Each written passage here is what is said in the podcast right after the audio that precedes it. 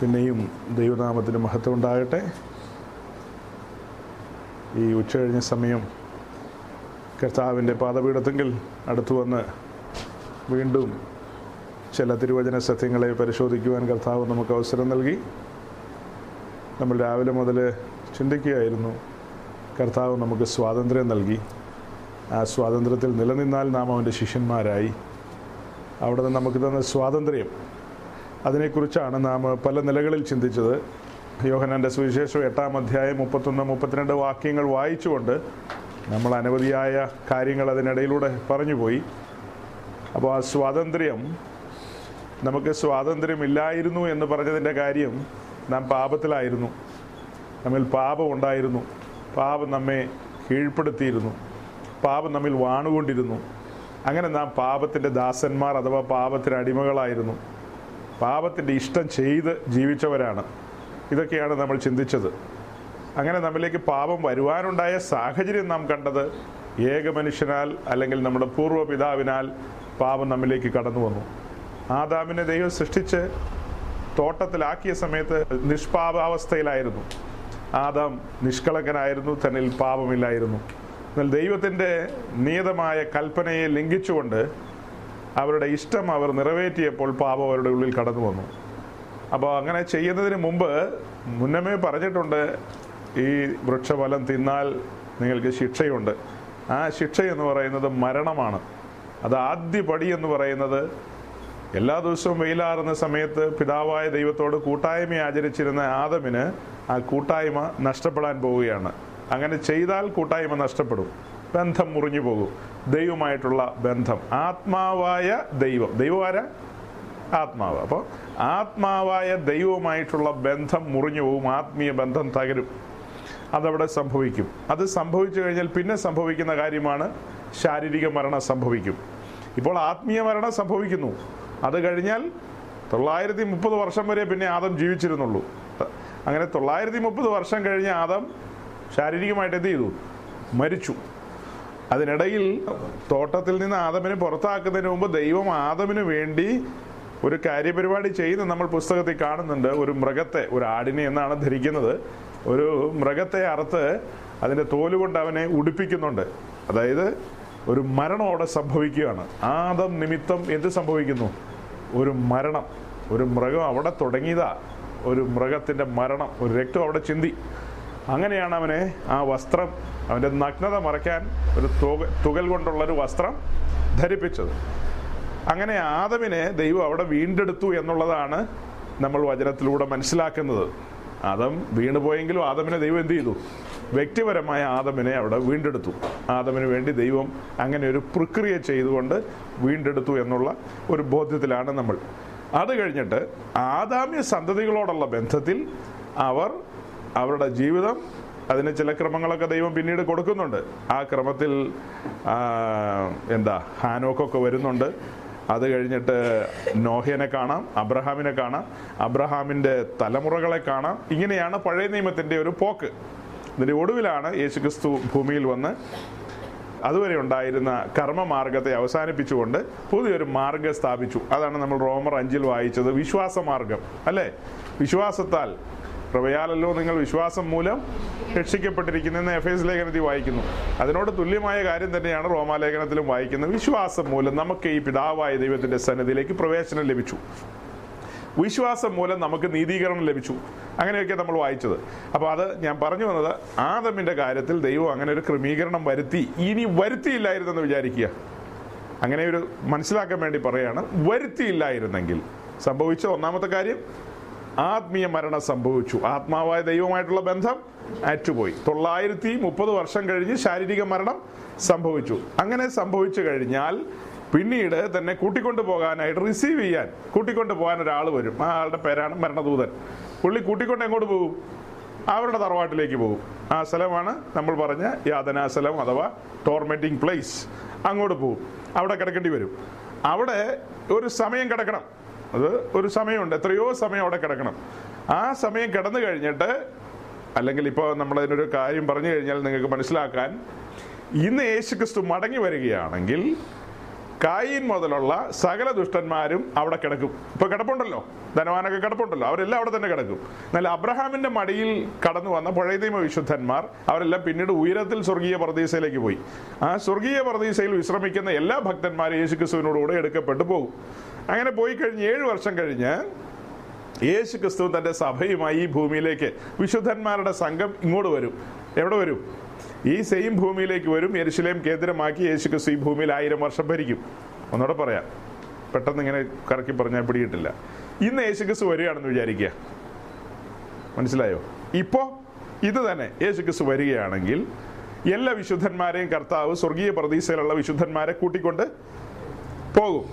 അങ്ങനെ മധ്യാകാശത്തിൽ പിന്നെ നടക്കുന്ന കാര്യങ്ങൾ നമ്മൾ പുസ്തകത്തിൽ വായിക്കുന്നില്ലേ? ഏഴ് വർഷത്തെ ഒരു വാസക്കാലം മതിയാകാശത്തിൽ അതിന്റെ ഒടുക്കം. അപ്പൊ ഈ ഭൂമിയിൽ ആരായിരിക്കും അന്നേരം ഭരിക്കുന്നത് എതിർ ക്രിസ്തു. അപ്പോൾ എതിർ ക്രിസ്തു ഇവിടെ ഭരിക്കുമ്പോൾ മതിയാകാശത്തിൽ കർത്താവ് തന്റെ സഭയുമായിട്ടുള്ള ബന്ധത്തിലെ പ്രതിഫലങ്ങൾ വീതിക്കുന്നതും അതായത് ക്രിസ്തുവിന്റെ ന്യായാസനത്തിന് മുമ്പാകെയുള്ള കാര്യങ്ങളാണ് അവിടെ നടക്കുന്നത്. അതിന്റെ ഒടുവിൽ യേശു ക്രിസ്തു എന്ന മണവാളൻ തന്റെ മണവാട്ടിയെ അഥവാ സഭയെ കൈപിടിക്കുന്നതാണ് ഇതിന്റെ ഏറ്റവും ഒടുവിൽ.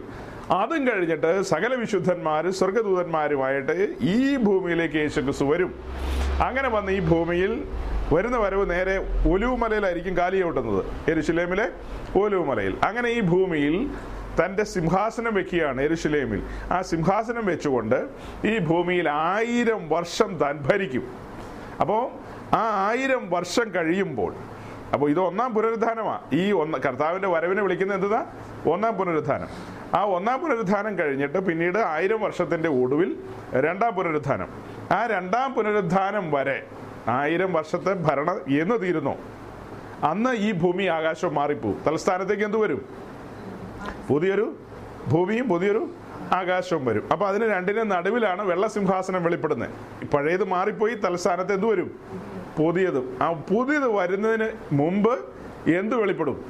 വൈ ത്രോൺ ജഡ്ജ്മെന്റ് എന്ന് പറയും. വെള്ള സിംഹാസനം വെളിപ്പെടും. ആ വെള്ള സിംഹാസനത്തിൽ കായിൻ മുതൽ അവിടം വരെയുള്ള എല്ലാ ദുഷ്ടന്മാരും രക്ഷിക്കപ്പെടാത്തവർ ദൈവത്തിന്റെ പ്രമാണങ്ങളെ അനുസരിക്കാത്തവർ പുതിയ നിയമത്തിന്റെ ഭാഷയിൽ പറഞ്ഞാൽ ഈ കാലത്ത് സുവിശേഷം അനുസരിക്കാത്തവർ പഴയ നിയമത്തിൽ ദൈവം വെച്ച പ്രമാണങ്ങളുണ്ട് അതനുസരിക്കാത്തവർ പുതിയ നിയമത്തിൽ സുവിശേഷം അനുസരിക്കാത്തവർ. ഇവരെല്ലാം ഈ കിടക്കുന്ന കീഴേ പാതാളത്തിലെ യാതനാസ്ഥലത്ത് നിന്ന് വെള്ളസിംഹാസനത്തിന് മുമ്പാകെ വരും. ആ വെള്ളസിംഹാസനത്തിന് മുമ്പാകെ വരുന്നതിന് മുമ്പ് ഒരു കാര്യം നിങ്ങൾ ശ്രദ്ധിക്കണം. ഈ കീഴേ പാതാളത്തിൽ അല്ലെങ്കിൽ യാതനാസ്ഥലത്ത് അല്ലെങ്കിൽ നരകം എന്ന് പറയുന്ന സ്ഥലത്ത് ഇവർ കിടക്കുന്നത് എങ്ങനെയാ? ദേഹം ദേഹി ആത്മാവിലാണോ കിടക്കുന്നത് എങ്ങനെയാ കിടക്കുന്നത് ഒരാൾ മരിച്ചു കഴിഞ്ഞാൽ ആ അയാളുടെ ബോഡി ഇന്ന് എന്താ ചെയ്യുന്നത് ഇവിടെ അടക്കുമല്ലേ അപ്പൊ അത് മണ്ണിൽ ഇടുന്നു. അതിനാണ് പുസ്തകം പറയുന്നത് അവർ ഉറങ്ങുകയാണ് നിദ്ര കൊള്ളുന്നു. നിദ്ര കൊള്ളുക എന്ന് പറയുന്നത് എന്തിനാ? ശരീരത്തെയാ. ശരീരം ഈ ഭൂമിയിൽ എന്ത് ചെയ്യുന്നു? നിദ്ര കൊള്ളുന്നു. അത് വിശുദ്ധനാണെങ്കിലും കൊള്ളാം കൊള്ളക്കാരനാണെങ്കിലും കൊള്ളാം ആരാണെങ്കിലും കൊള്ളാം. എല്ലാവരെയും എന്ത് ചെയ്യുക? ഒരുപോലെ തന്നെ കൊണ്ടുപോയി കുഴിച്ചിടും. മണ്ണിലടക്കും അപ്പോൾ ക്രിസ്തുവിൽ അല്ലാതെ മരിക്കുന്നവർ നേരെ ഈ പറഞ്ഞ സ്ഥലത്തേക്ക് പോകും. ക്രിസ്തുവിൽ മരിക്കുന്നവർ എങ്ങോട്ട് പോകുന്ന പറഞ്ഞേ? സ്വർഗീയ പ്രതീക്ഷയിൽ ആകാശങ്ങളിലൂടെ കടന്ന് എങ്ങോട്ട് പോകും? സ്വർഗീയ പ്രതീക്ഷയിൽ പോയി വിശ്രമിക്കും. അവിടെ വിശുദ്ധന്മാരുടെ സംഘം അവിടെ വിശ്രമിക്കും. യേശുക്രിസ്തുവിന്റെ രഹസ്യ വരവെങ്കിൽ സഭയെടുക്കാൻ വരുന്ന സമയത്ത് സകല വിശുദ്ധന്മാരും അവരെവിടെയാ? ഉയരത്തിൽ വിശ്രമിക്കുകയാണ്. പക്ഷെ ശരീരം എവിടെയാ? ഈ ഭൂമിയിൽ. എല്ലാവരുടെ ഏത് പത്രോസും പൗലോസും ഇപ്പൊ എവിടെയാ കിടക്കുന്നത് അവരുടെ ശരീരം എവിടെയാ കിടക്കുന്നത് അവർ ഉയരത്തിലാണ് വിശ്രമിക്കുന്നെങ്കിലും അപ്പോൾ അവർ അവിടെ വിശ്രമിക്കുന്ന അവർ കാഹളം ധ്വനിക്കുമ്പോൾ ഈ ഭൂമിയിലെ അവരുടെ ശരീരത്തിലേക്ക് വന്നു കയറും. ഈ ഭൂമി കിടക്കുന്ന ശരീരം എന്തായിട്ട് മാറും? മൺമയ ശരീരം. മണ്ണുകൊണ്ടുള്ള ശരീരമല്ല ഇത്? ഇത് ഈ ഭൂമിയിൽ അടക്കിയിരിക്കുക. ആ ശരീരം അന്ന് ഉയർപ്പിൻ ദിനം മണ്ണിൽ നിന്ന് ഉയർക്കും. ഉയർത്തു വരുമ്പോൾ എങ്ങനെയുള്ള ശരീരമായിട്ടാണ് വരുന്നത്? സ്വർഗീയ ശരീരമായിട്ട് വിൺമയ ശരീരമായിട്ട്. പത്രോസും പൗലോസും ആദ്യത്തെ പുള്ളിയുടെ പേര് പറഞ്ഞ സ്തേഫാനോസ്. അവിടെ മുതലുള്ള സ്തേഫാനോസ് മുതലുള്ള എല്ലാ വിശുദ്ധന്മാരും ഉയർക്കും. അവരുടെ ശരീരം ഈ ഭൂമിയിൽ എവിടെയാണേലും. കാൽ ആഫ്രിക്കയിലായിക്കോട്ടെ കൈ ഏഷ്യയിലായിക്കോട്ടെ തല യൂറോപ്പിലായിക്കോളട്ടെ ഇതെല്ലാം കൂടെ ഒന്നായിട്ട് എന്ത് ചെയ്യും? ഉയർക്കും. ആ ഉയർപ്പിൽ സ്വർഗീയ ശരീരം ധരിച്ചുകൊണ്ട് അവർ മേഘങ്ങളിൽ ക്രിസ്തുവിനെ എതിരേൽപ്പാൻ കർത്താവിന്റെ സന്നിധിയിലേക്ക് പോകും. അപ്പൊ ഇപ്പോൾ വിശ്രമ സ്ഥലത്താണ് പ്രാണനിലും ആത്മാവിലും. മനസ്സിലായോ? അല്ലാതെ എല്ലാവരും ഓർത്ത് പരിപാടി തീർന്ന് പോയിന്നാ. അങ്ങനെയൊന്നും പോയിട്ടില്ല. അത് ഇപ്പോൾ വിശ്രമത്തിലാണ്.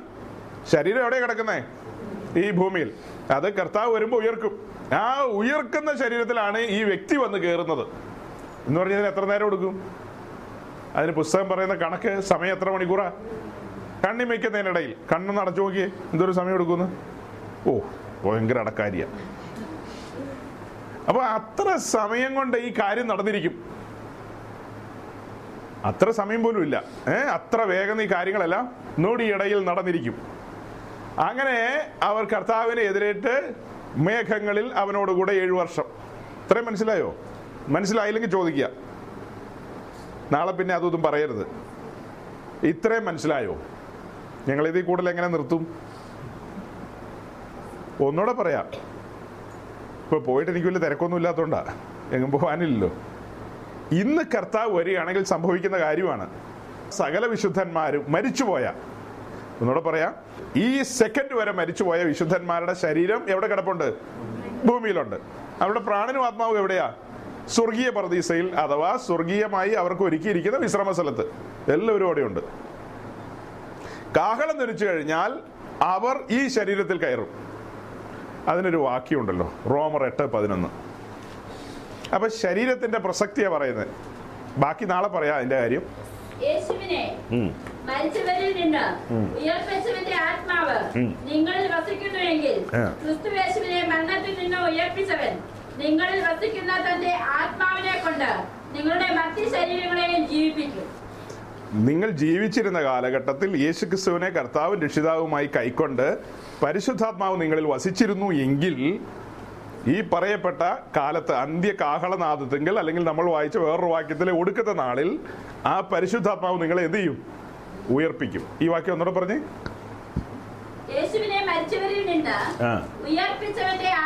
അതായത് ജോസഫിന്റെ കല്ലറയിൽ കൊണ്ടുവച്ച യേശുക്രിസ്തുവിന്റെ ശരീരത്തെ മരിച്ച ശരീരമാണല്ലോ അത്. ആ ശരീരത്തെ ഉയർപ്പിച്ചവന്റെ ആത്മാവ് എന്ന് പറഞ്ഞാൽ പരിശുദ്ധാത്മാവ്. അവനെ ഉയർപ്പിച്ചെങ്കിൽ നിങ്ങളെയും നിങ്ങളെ നിങ്ങളുടെ മർത്യ ശരീരങ്ങളെയും ജീവിപ്പിക്കും. നിങ്ങളുടെ മർത്യ ശരീരം മരിച്ചു കിടക്കുകയപ്പോ നിദ്രയിലാണ്. അത് ഉറങ്ങിക്കിടക്കുകയാണ് കല്ലറയിൽ കിടക്കുകയാണ് അതിനെ ആ ദിവസം ആത്മാവ് എന്ത് ചെയ്യും? മണ്ണിൽ നിന്ന് ഉയർപ്പിക്കും. അപ്പോൾ മൺമയമായത് വിതച്ചു ഉയർത്തു വരുന്നത് സ്വർഗീയമായത്. അതിനകത്ത് അപ്പോൾ ഇപ്പൊ ദേഹവും ദേഹി ആത്മാവും മൂന്നും കൂടെ ആയില്ലേ? അങ്ങനെയാണ് എവിടെ നിൽക്കാൻ പോകുന്നത്? കർത്താവിന്റെ മുമ്പിൽ നിൽക്കുന്നത് അങ്ങനെയായിരിക്കും. അല്ലാതെ രണ്ട് കൂട്ടം കാര്യങ്ങളും കാര്യങ്ങളുമായിട്ടല്ല. ദേഹവും ദേഹി ആത്മാവ്. പക്ഷെ ദേഹത്തിന് എന്ത് സംഭവിച്ചു? മാറ്റം വന്നു തേജസ്കരണം. അപ്പൊ അവിടെ ഒരു വിഷയമുണ്ട്. ഇപ്പോൾ നമ്മുടെ രക്ഷ എന്ന് പറയുന്നത് നമ്മുടെ ആത്മാവിന്റെ രക്ഷയെ നടന്നിട്ടുള്ളൂ. ഇനി നമ്മുടെ ദേഹത്തിന്റെയും ദേഹിയുടെയും അഥവാ ബോഡിയുടെയും സോളിന്റെയും ഷോണിന് മനസ്സിലായോ? ഇപ്പോൾ നമ്മുടെ സാൽവേഷൻ എന്ന് പറയുന്ന ഏത് കാര്യത്തിലേ നടന്നിട്ടുള്ളൂ? നമ്മുടെ സ്പിരിറ്റിന്റെ സാൽവേഷൻ സാൽവേഷൻ നമ്മുടെ നമ്മുടെ സാൽവേഷൻ ആണ് പക്ഷേ ഇതൊരു പഠനത്തിന് മനസ്സിലാക്കാൻ വേണ്ടി പറയാണ്. നമ്മുടെ ആത്മാവ് മരിച്ചു കിടക്കുകയായിരുന്നു. ലൈവ് അല്ലായിരുന്നു. നമ്മുടെ ആത്മാവ് എന്തല്ലായിരുന്നു? ലൈവ് അല്ലായിരുന്നു. നാം രക്ഷിക്കപ്പെടുന്നതിന് മുമ്പ് നമ്മുടെ ആത്മാവ് ഒരു ഡെഡ് പൊസിഷനിലായിരുന്നു ഒരു മരിച്ച അവസ്ഥയിലായിരുന്നു. എന്ന് പറഞ്ഞാൽ ആത്മാവായ ദൈവത്തോട് നമുക്ക് ബന്ധപ്പെടാൻ പറ്റില്ല. അങ്ങനത്തെ ഒരു അവസ്ഥയായിരുന്നു. നാം സുവിശേഷം കേട്ട് അത് അക്സെപ്റ്റ് ചെയ്ത സമയത്ത് നമ്മുടെ ഉള്ളിലേക്ക് എന്ത് വന്നു? ജീവൻ വന്നു. അങ്ങനെയല്ലേ ഇത് പറഞ്ഞ രാവിലെ? ആ ജീവൻ വന്നപ്പോൾ നമ്മുടെ ആത്മാവ് സജീവമായി ലൈവായി. ലൈവായി എന്നൊക്കെ പറഞ്ഞ് പിടികിട്ടുവോ? ഇപ്പൊ നമ്മൾ ഉണർന്നു ആത്മീയമായി ഉണർന്നു. ഇപ്പൊ നമുക്കൊരു സ്വോത്ര അല്ലലിയൊക്കെ പറയാൻ പറ്റും. ഇന്നലെ ആണെങ്കിലോ വെടിവെച്ച് വന്നാൽ പറയാൻ പറ്റില്ല. അപ്പോൾ അങ്ങനെ നമ്മിൽ ഒരു ജീവൻ വന്നു ഒരു ഉത്സാഹം വന്നു ഒരു എന്താ പറയാ? ഉത്സാഹം എന്ന് പറഞ്ഞാൽ പോരെ? പിടികിട്ടിയില്ലേ ഒരു ഉത്സാഹം വന്നു. അങ്ങനെ എല്ലാ നിലകളിലും വന്നു. എന്നാൽ ഇനി രണ്ട് ഭാഗമുണ്ട്. നമ്മുടെ ബോഡി ആൻഡ് സോൾ ഈ രണ്ട് ഭാഗത്തിന്റെ വീണ്ടെടുപ്പ് ഇതുവരെ കഴിഞ്ഞിട്ടില്ല. റിഡംഷൻ കഴിഞ്ഞിട്ടില്ല. അതിന്റെ റിഡംഷൻ അഥവാ വീണ്ടെടുപ്പ് എന്നാ നടക്കുന്നത് നിങ്ങൾ നല്ല പ്രവൃത്തി ആരംഭിച്ചവൻ ഒരു വാക്യം പറഞ്ഞു കേട്ടില്ലേ? നിങ്ങൾ നല്ല പ്രവൃത്തി ആരംഭിച്ചവൻ ക്രിസ്തുവിന്റെ നാളോളം അതിനെ തേക്കും ഒരു പ്രവൃത്തി നമ്മുടെ ആത്മാവിന്റെ വീണ്ടെടുപ്പ് നടന്നു. അതാണ് പ്രവൃത്തി. പ്രവൃത്തി ആരംഭിച്ചു അവിടെ. ഇനി രണ്ട് കാര്യം കൂടി ഉണ്ട്. എന്താ? ബോഡി ആൻഡ് സോൾ നമ്മുടെ ദേഹത്തിന്റെയും ദേഹിയുടെയും വീണ്ടെടുപ്പ് പൂർത്തീകരിക്കണം. അതെന്നാ നടക്കുന്നേ? അത് ഈ കാഹളം ധനിക്കുമ്പോഴല്ലേ നടക്കുള്ളൂ. കാഹളം ധനിക്കുമ്പോഴേ നമ്മുടെ ശരീരത്തിന്റെയും പ്രാണന്റെയും വീണ്ടെടുപ്പ് പൂർത്തിയാകുന്നത് അപ്പൊ കാഹളം ധനിക്കുമ്പോൾ ശരീരം എന്തായിട്ട് മാറും? രൂപാന്തര ശരീരമായി മാറും. കണ്ണിമയ്ക്കുന്നതിനിടയിൽ ഈ ശരീരം മൺമയ ശരീരം വീൺമയ ശരീരമായിട്ട് മാറും. എന്നാൽ നമ്മുടെ സോൾ അഥവാ ദേഹി ആ ദേഹി രക്ഷിക്കപ്പെട്ട അന്ന് മുതൽ ആ ദേഹിയിൽ ദൈവം പണി നടത്തുകയാണ്. ദേഹി എന്ന് പറഞ്ഞാൽ പഴയ മനുഷ്യൻ അല്ലെ പുറമേയുള്ള മനുഷ്യൻ ഔട്ട്വേർഡ് മാൻ ഏ? പുറമേയുള്ള മനുഷ്യൻ എന്ന് പറഞ്ഞു കഴിഞ്ഞാൽ ദേഹിയെ വിളിക്കുന്നത്. ആ പുറമേയുള്ള മനുഷ്യനിൽ ദൈവം എന്ത് ചെയ്തുകൊണ്ടിരിക്കുകയപ്പോ പണികൾ നടത്തിക്കൊണ്ടിരിക്കുകയാണ്. ആ പണികൾ നടത്തി നടത്തി ഒടുക്കം ഒടുക്കം വരെ പണികളുണ്ട്. ആ പണികളെല്ലാം പൂർത്തീകരിക്കപ്പെടുമ്പോഴാണ് കാഹളം ധ്വനിച്ച് അല്ലെ നമ്മളെ നമ്മുടെ പണി തീരുന്ന മുറയ്ക്ക് കാഹളം ധ്വനിക്കുന്നല്ല പറഞ്ഞതിന്റെ അർത്ഥം. അതായത് നമ്മളുടെ പണി ദൈവം ആഗ്രഹിക്കുന്ന നിലയിൽ പൂർത്തീകരിക്കുമ്പോൾ നമ്മളെ ഇവിടുന്ന് കൊണ്ടുപോകും മരിക്കും. ഇനി നമ്മൾ ജീവനോട് ഇരിക്കുകയാണെങ്കിലത്തെ കാര്യമാണ് പറഞ്ഞത് കാഹളം ധനിക്കും ഒന്നും അല്ലെങ്കിൽ കാഹളം അല്ലെങ്കിൽ മരണം രണ്ടിലൊന്നാ. ഒന്നും അല്ലെ കാഹളം ധനിക്കും അല്ലെങ്കിൽ നമ്മൾ മരിച്ച് ഇവിടുന്ന് മാറ്റപ്പെടും. അപ്പോൾ ഈ രണ്ട് കാര്യത്തിന്റെയും വീണ്ടെടുപ്പ് അന്നാണ് പൂർത്തിയാകുന്നത്. Body and soul.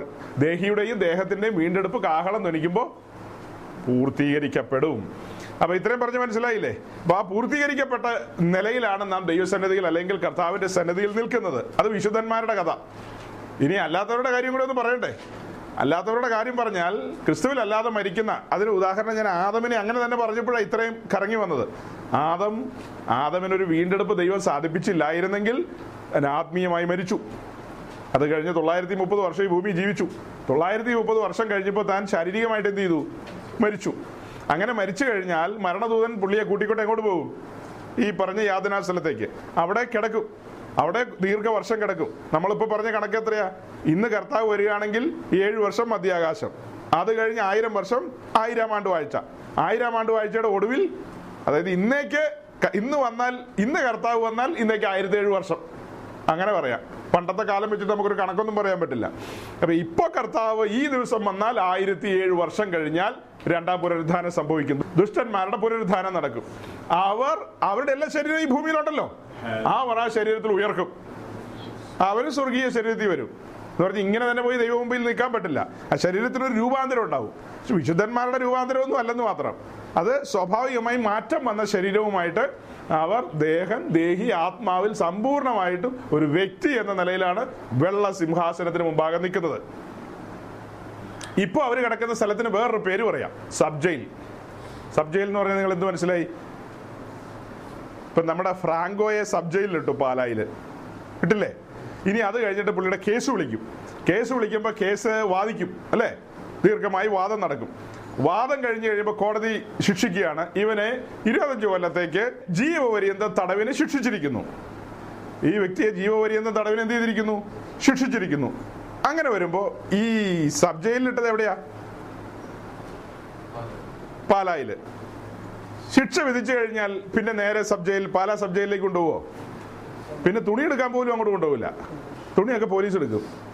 പിന്നെ നേരെ എങ്ങോട്ടാ കൊണ്ടുപോകുന്നേ? പൂജപ്പരയ്ക്കാ പിന്നെ കൊണ്ടുപോകുന്നത് അപ്പോ വെള്ളസിംഹാസനത്തിലെ ന്യായവിധി കഴിഞ്ഞാൽ ആ വ്യക്തിയെ പിന്നെ പിന്നെ എങ്ങോട്ടാ വിടുന്നത്?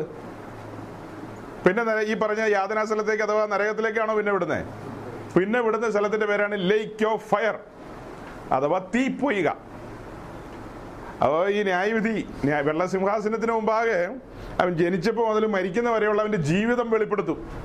അവൻ രഹസ്യത്തിൽ ചെയ്തതും പരസ്യത്തിൽ ചെയ്തതും സകല കാര്യങ്ങളും അവിടെ വെളിപ്പെടുത്തും.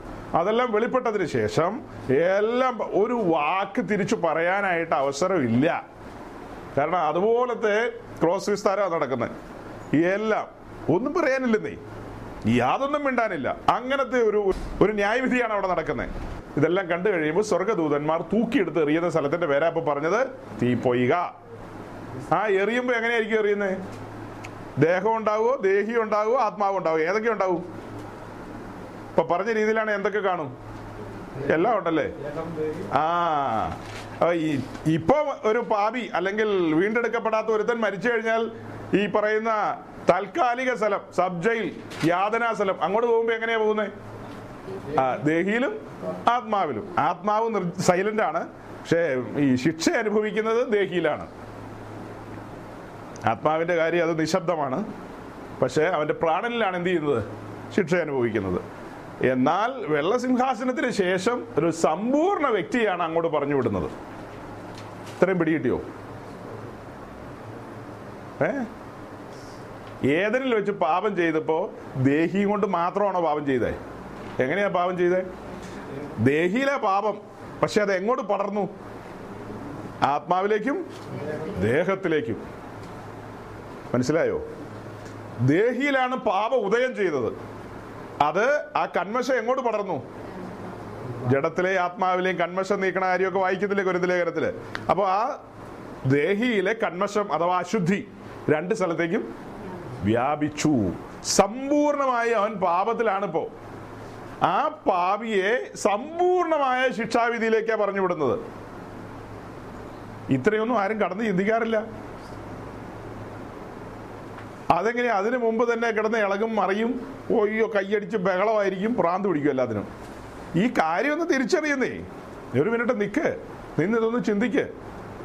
ഇന്ന് നാം ക്രിസ്തുവിലല്ലാതെ മരിച്ചാൽ നമ്മുടെ ദേഹിയിലും നമ്മുടെ ആത്മാവിലും നമ്മുടെ അല്ലെങ്കിൽ ദേഹിയുടെ വേറൊരു പേരെ പ്രാണൻ. നമ്മുടെ പ്രാണനിലും ആത്മാവിലും നാം എങ്ങോട്ട് പോകണം ഈ പറഞ്ഞ സ്ഥലത്തേക്ക് പോകണം യാതനാ സ്ഥലത്തേക്ക്. അപ്പൊ എല്ലാ ധനവാന്മാരും അവിടെ ഉണ്ട് ക്രിസ്തുവിനെ ഒരു ധനം എന്ന് കാണാത്ത എല്ലാ പെന്തിക്കോസ് ധനവാന്മാരും അവിടെ കാണും. അല്ലേ? കാണില്ലായിരിക്കോ ക്രിസ്തു പണ്ടത്തെ പാട്ടുകാരൻ നമ്മുടെ കൊച്ചുഞ്ഞുദേശി പണ്ട് പാടിയ പാട്ടെന്താ? എന്റെ സമ്പത്ത് എന്ന് ചൊല്ലുവാൻ? ഏ? നിങ്ങൾ ആരെങ്കിലും പാടാറുണ്ടോ ഇപ്പൊ അത്? ഏതെങ്കിലും നിങ്ങൾ വീട്ടിൽ പാടുമായിരിക്കും. പക്ഷെ ചർച്ചിൽ പാടാൻ അനുവാദം ഉണ്ടോ അത്? ഏതെങ്കിലും ചർച്ചിൽ അത് പാടുമെന്ന്? ഏത് ചർച്ചിൽ പാടും? അത് പാടിയ ആൾക്കാർ ഓർക്കില്ല? എന്റെ സമ്പത്ത് ഇന്ന് ചൊല്ലുവാൻ യേശു മാത്രം വേറെ ഇല്ലെന്നു. വേറെ ഇല്ലേ? നമ്മൾ പത്ത് മിനിറ്റ് കഴിഞ്ഞ് സാക്ഷ്യം പറയാനിരിക്കുക. കർത്താവ് ചെയ്ത നന്മകളെ ഓർത്ത് സ്വോത്ര അല്ലല്ല ഒരു നന്മ വന്നിരിക്കുന്നു. അതിനൊരു സ്വോത്രം പറയാനിരിക്കുക. പാട്ടുകാരൻ പണ്ട് പറഞ്ഞു വെച്ചിരിക്കുക ആകെ ഒരു നന്മയുള്ളൂ അതാരാ? യേശു ക്രിസ്തു. അങ്ങനെയല്ലേ പതിനാറാം സങ്കീർത്തനം രണ്ടാം വാക്യം? നാളെ നമ്മളോട് വായിച്ചാലേ പതിനാറിന്റെ രണ്ട്. ഒന്ന് വായിച്ചേ? ഞാൻ യഹോവയോട് പറഞ്ഞത് നീ എന്റെ കർത്താവാകുന്നു.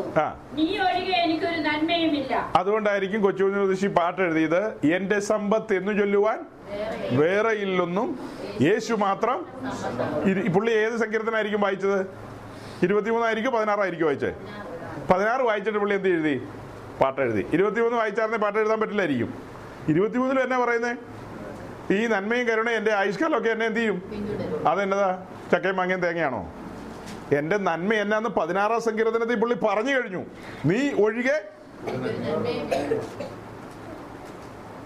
ക്രിസ്തുവിനെ കൂടാതെയുള്ള ജീവിതം നയിച്ചവരെല്ലാം അവിടെ കാണുമെന്നൊരു സൂചന പറയാനാ പറഞ്ഞത്.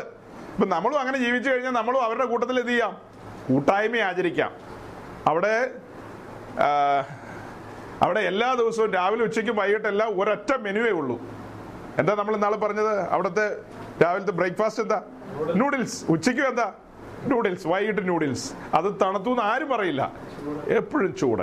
അത് രാവിലെ ഇങ്ങനെ ഷവർമ പോലെ ചുരുട്ടിയാ തരുന്നെങ്കിൽ വൈകിട്ട് ചോപ്പ് സ്റ്റിക്ക് കൊണ്ട് കോൽ കൊണ്ട് കുത്തി തിന്നാം. ഏ? പിന്നെ അങ്ങനെ ഓരോ രീതിയിൽ എന്ത് ചെയ്യാം?